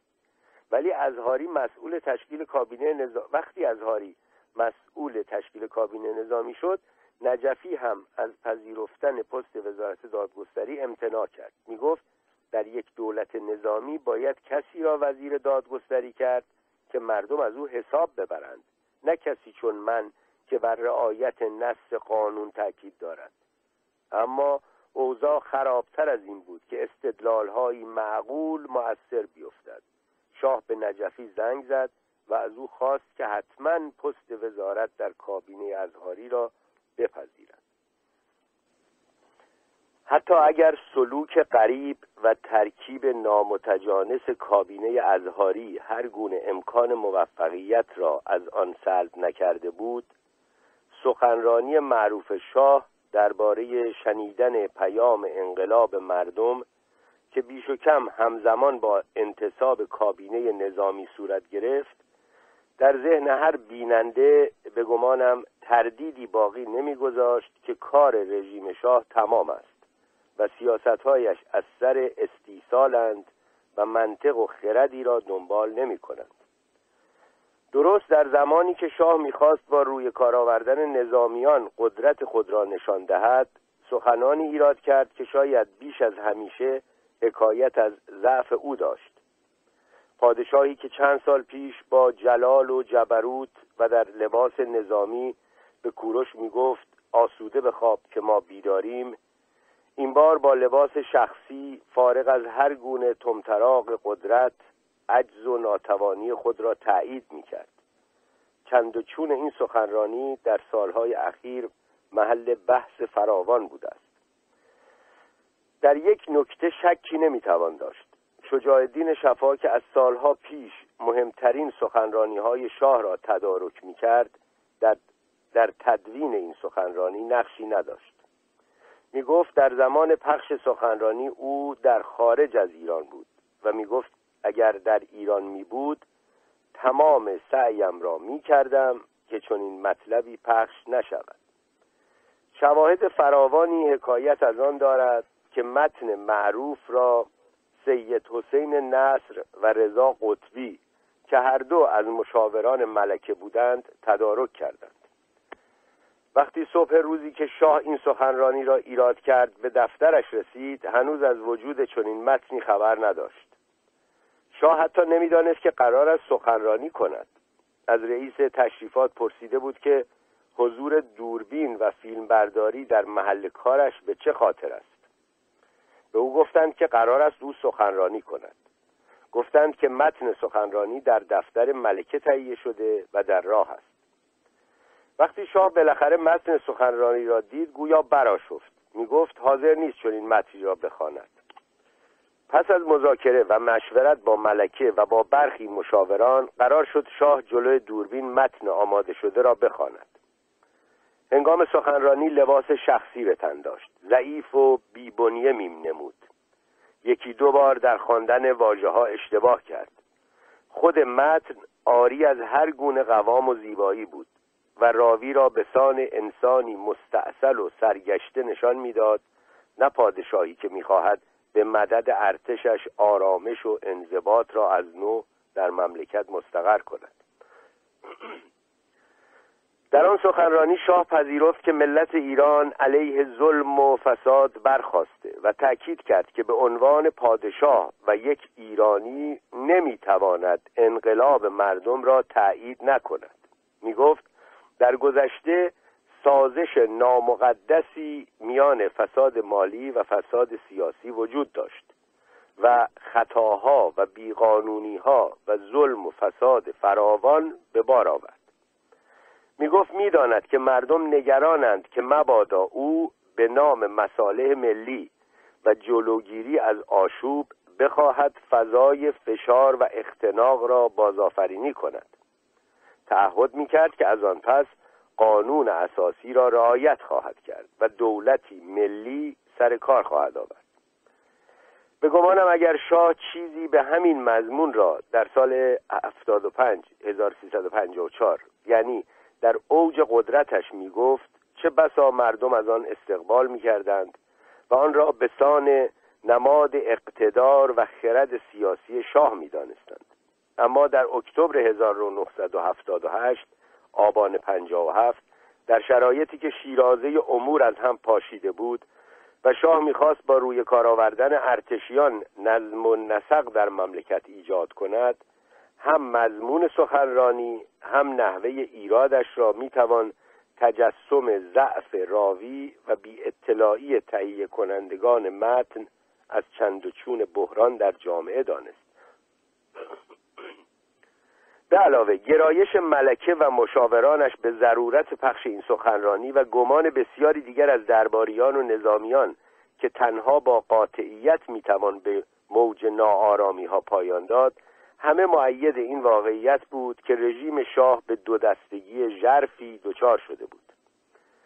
برخی می‌خواستند بحران را از راه تطمیع و سازش با مخالفان پایان بخشند و بخشی دیگر می‌گفتند تنها پس از بازآفرینی قدرت دولت می‌توان به اصلاحات دست زد طبعا مثل هر انقلاب دیگر تاریخ معاصر دو دستگی در نخبگان قدرت هم زمینه را برای فروپاشی رژیم آماده می سازد و هم روحیه مخالفان را تقویت و خواستهاشان را فزونی می بخشد. اگر هدف سخنرانی پوزش طلبانی شاه این بود که نیروهای میان روی سیاسی را متقاعد کند که از وحدت با نیروهای افراطی و برانداز و مذهبی فاصله بگیرند از این منظر هم این سخنرانی را باید یک سره ناموفق دانست. بخش اعظم رهبری جبهه ملی مصمم بود که با آیت الله خمینی بیعت کند. از هر گونه پیشنهاد تشکیل دولت احتراز می کردند و تصمیم در این زمینه و بیش و کم همه عرصه های مهم سیاسی دیگر را به آیت الله خمینی تعویل می کردند. البته این سیاست قریب جبهه ملی را باید در چارچوب تاریخ روابط آنها با شاه ارزیابی کرد شاه از همان زمان 28 مرداد بارها گفته بود که وحدت با جبهه ملی را بر نمیتابد حتی در جوان 1978 تیر ماه 1157 در جلسه خصوصی با سفیر انگلیس شاه جبهه ملی را مورد حملاتی تند و گزنده قرار داد و تأکید کرد که رهبران جبهه ملی به عنوان بدیل سیاسی پذیرفتنی نیستند. البته سوای این زخم سیاسی دیرین سینما رکس آبادان و آتش گرفتنش هم مزید بر علت شد و وحدت با شاه را برای نیروهای میانه رو مشکل کرد. در 19 اوت 1978 28 مرداد 1157 درهای سینما رکس آبادان را از بیرون بستند و سینما را به آتش کشیدند. بیش از 400 آبادانی بیگناه قربانی این جنایت فاجعه آمیز شدند. رژیم بلافاصله بران شد که نیروهای اسلامی افراطی را مسئول این فاجعه معرفی کند. نیروهای مخالف در مقابل رژیم و ساواک را مسئول می‌دانستند. می‌گفتند این کشتار تلاشی است برای بدنام کردن مخالفان. به روایت نجفی که در آن زمان وزیر دادگستری بود شاه در دیداری با او در حالی که اشک در چشمانش حلقه زده بود خواستار رسیدگی فوری به این ماجرا و معرفی مسببین شد. گفته بود چطور ایرانیان خیال می‌کنند که من مسئول چنین جنایتی می‌توانم بود. اما به گفته نجفی تلاشش برای رسیدگی کامل به ماجرا به جایی نرسید. در سالهای بعد از انقلاب مخالفان روحانیون آبادان را مسبب اصلی آتش سوزی سینما رکس معرفی کردند. این واقعیت که جمهوری اسلامی در دادگاهی فرمایشی برخی از معموران ساواک را به جرم معاونت در این فاجعه به مرگ محکوم کرد بر شبهه دست داشتن برخی از روحانیون افزود. پانویس پس از چاپ متن انگلیسی کتاب آقای دکتر نجفی از سر لطف اطلاعات بدی و جالبی در مورد سینما رکس در اختیارم گذاشتند. این مصاحبه ها در ماهای اول سال 2012 1391 صورت گرفت. ادامه متن. در هر حال ماجرای سینما رکس شعارهای مردم را تندتر کرد و مرگ بر شاه را به شکلی بی سابقه رواج داد. با وخیمتر شدن اوضاع دو گروه یکی در آمریکا و دیگری در ایران در صدد چارجویی برآمدند. در آمریکا گروهی از سرمایهداران بران شدند که حرکتی سامان یافته در عرصه افکار عمومی به نفع شاه راه بیاندازند. تلاششان به جایی نرسید. ولی مهمتر از تلاش ناکام آنها حرکت گروهی از سرمایداران کلان ایران بود که انگار ناگهان متوجه جدی بودن خطری شدند که سرمایه و ثروتشان را تهدید می‌کرد. کوشیدند جریانی در دفاع از شاه و رژیمش به راه بیاندازند. فعال اصلی این گروه علی رضایی بود که در کنار برادرش محمود از موفقترین صاحبان صنایع و کارآفرینان ایران بودند. رضایی با اشرف پهلوی تماسی نزدیک داشت. به توصیه هم او بود که این گروه پدید آمد. رضایی جلسه متشکل از برخی صاحبان صنایع تشکیل داد. ابعاد خطر را گوشزد کرد و پس از مدتی جرود بحث مدتی بحث و تبادل نظر 20 میلیون تومان سه میلیون دلار آن زمان در صندوقی قرار گرفت و قرار شد از این پول برای ایجاد حرکتی به نفع شاه استفاده کنند. ولی دیگر انگار کار از کار گذشته بود. شاید تنها راه نجات رژیم شاه انتخاب دکتر غلام حسین صدیقی به عنوان نخست وزیر بود و شاه این گزینه را هم به چند دلیل بر نگزید. دکتر صدیقی از وفادارترین یاران مصدق بود. مدتی در کابینه او وزارت کشور را به عهده داشت. بعد از 28 مرداد هم لحظه ای در وفاداریش به رهبری دکتر مصدق خللی ایجاد نشد. مدتی در زندان بود و از معدود رهبران جبهه ملی بود که شاه میهن پرستش می‌دانست. می‌گویند آزادیش از زندان بعد از 28 مرداد دقیقا به خاطر همین نظر شاه بود. صدیقی در دانشگاه تهران استاد بود. مورد احترام فراوان دانشجویان بود. او را پدر جامعه شناسی مدرن در ایران می‌دانند. در عین حال عرستوشناسی سخت قابل بود.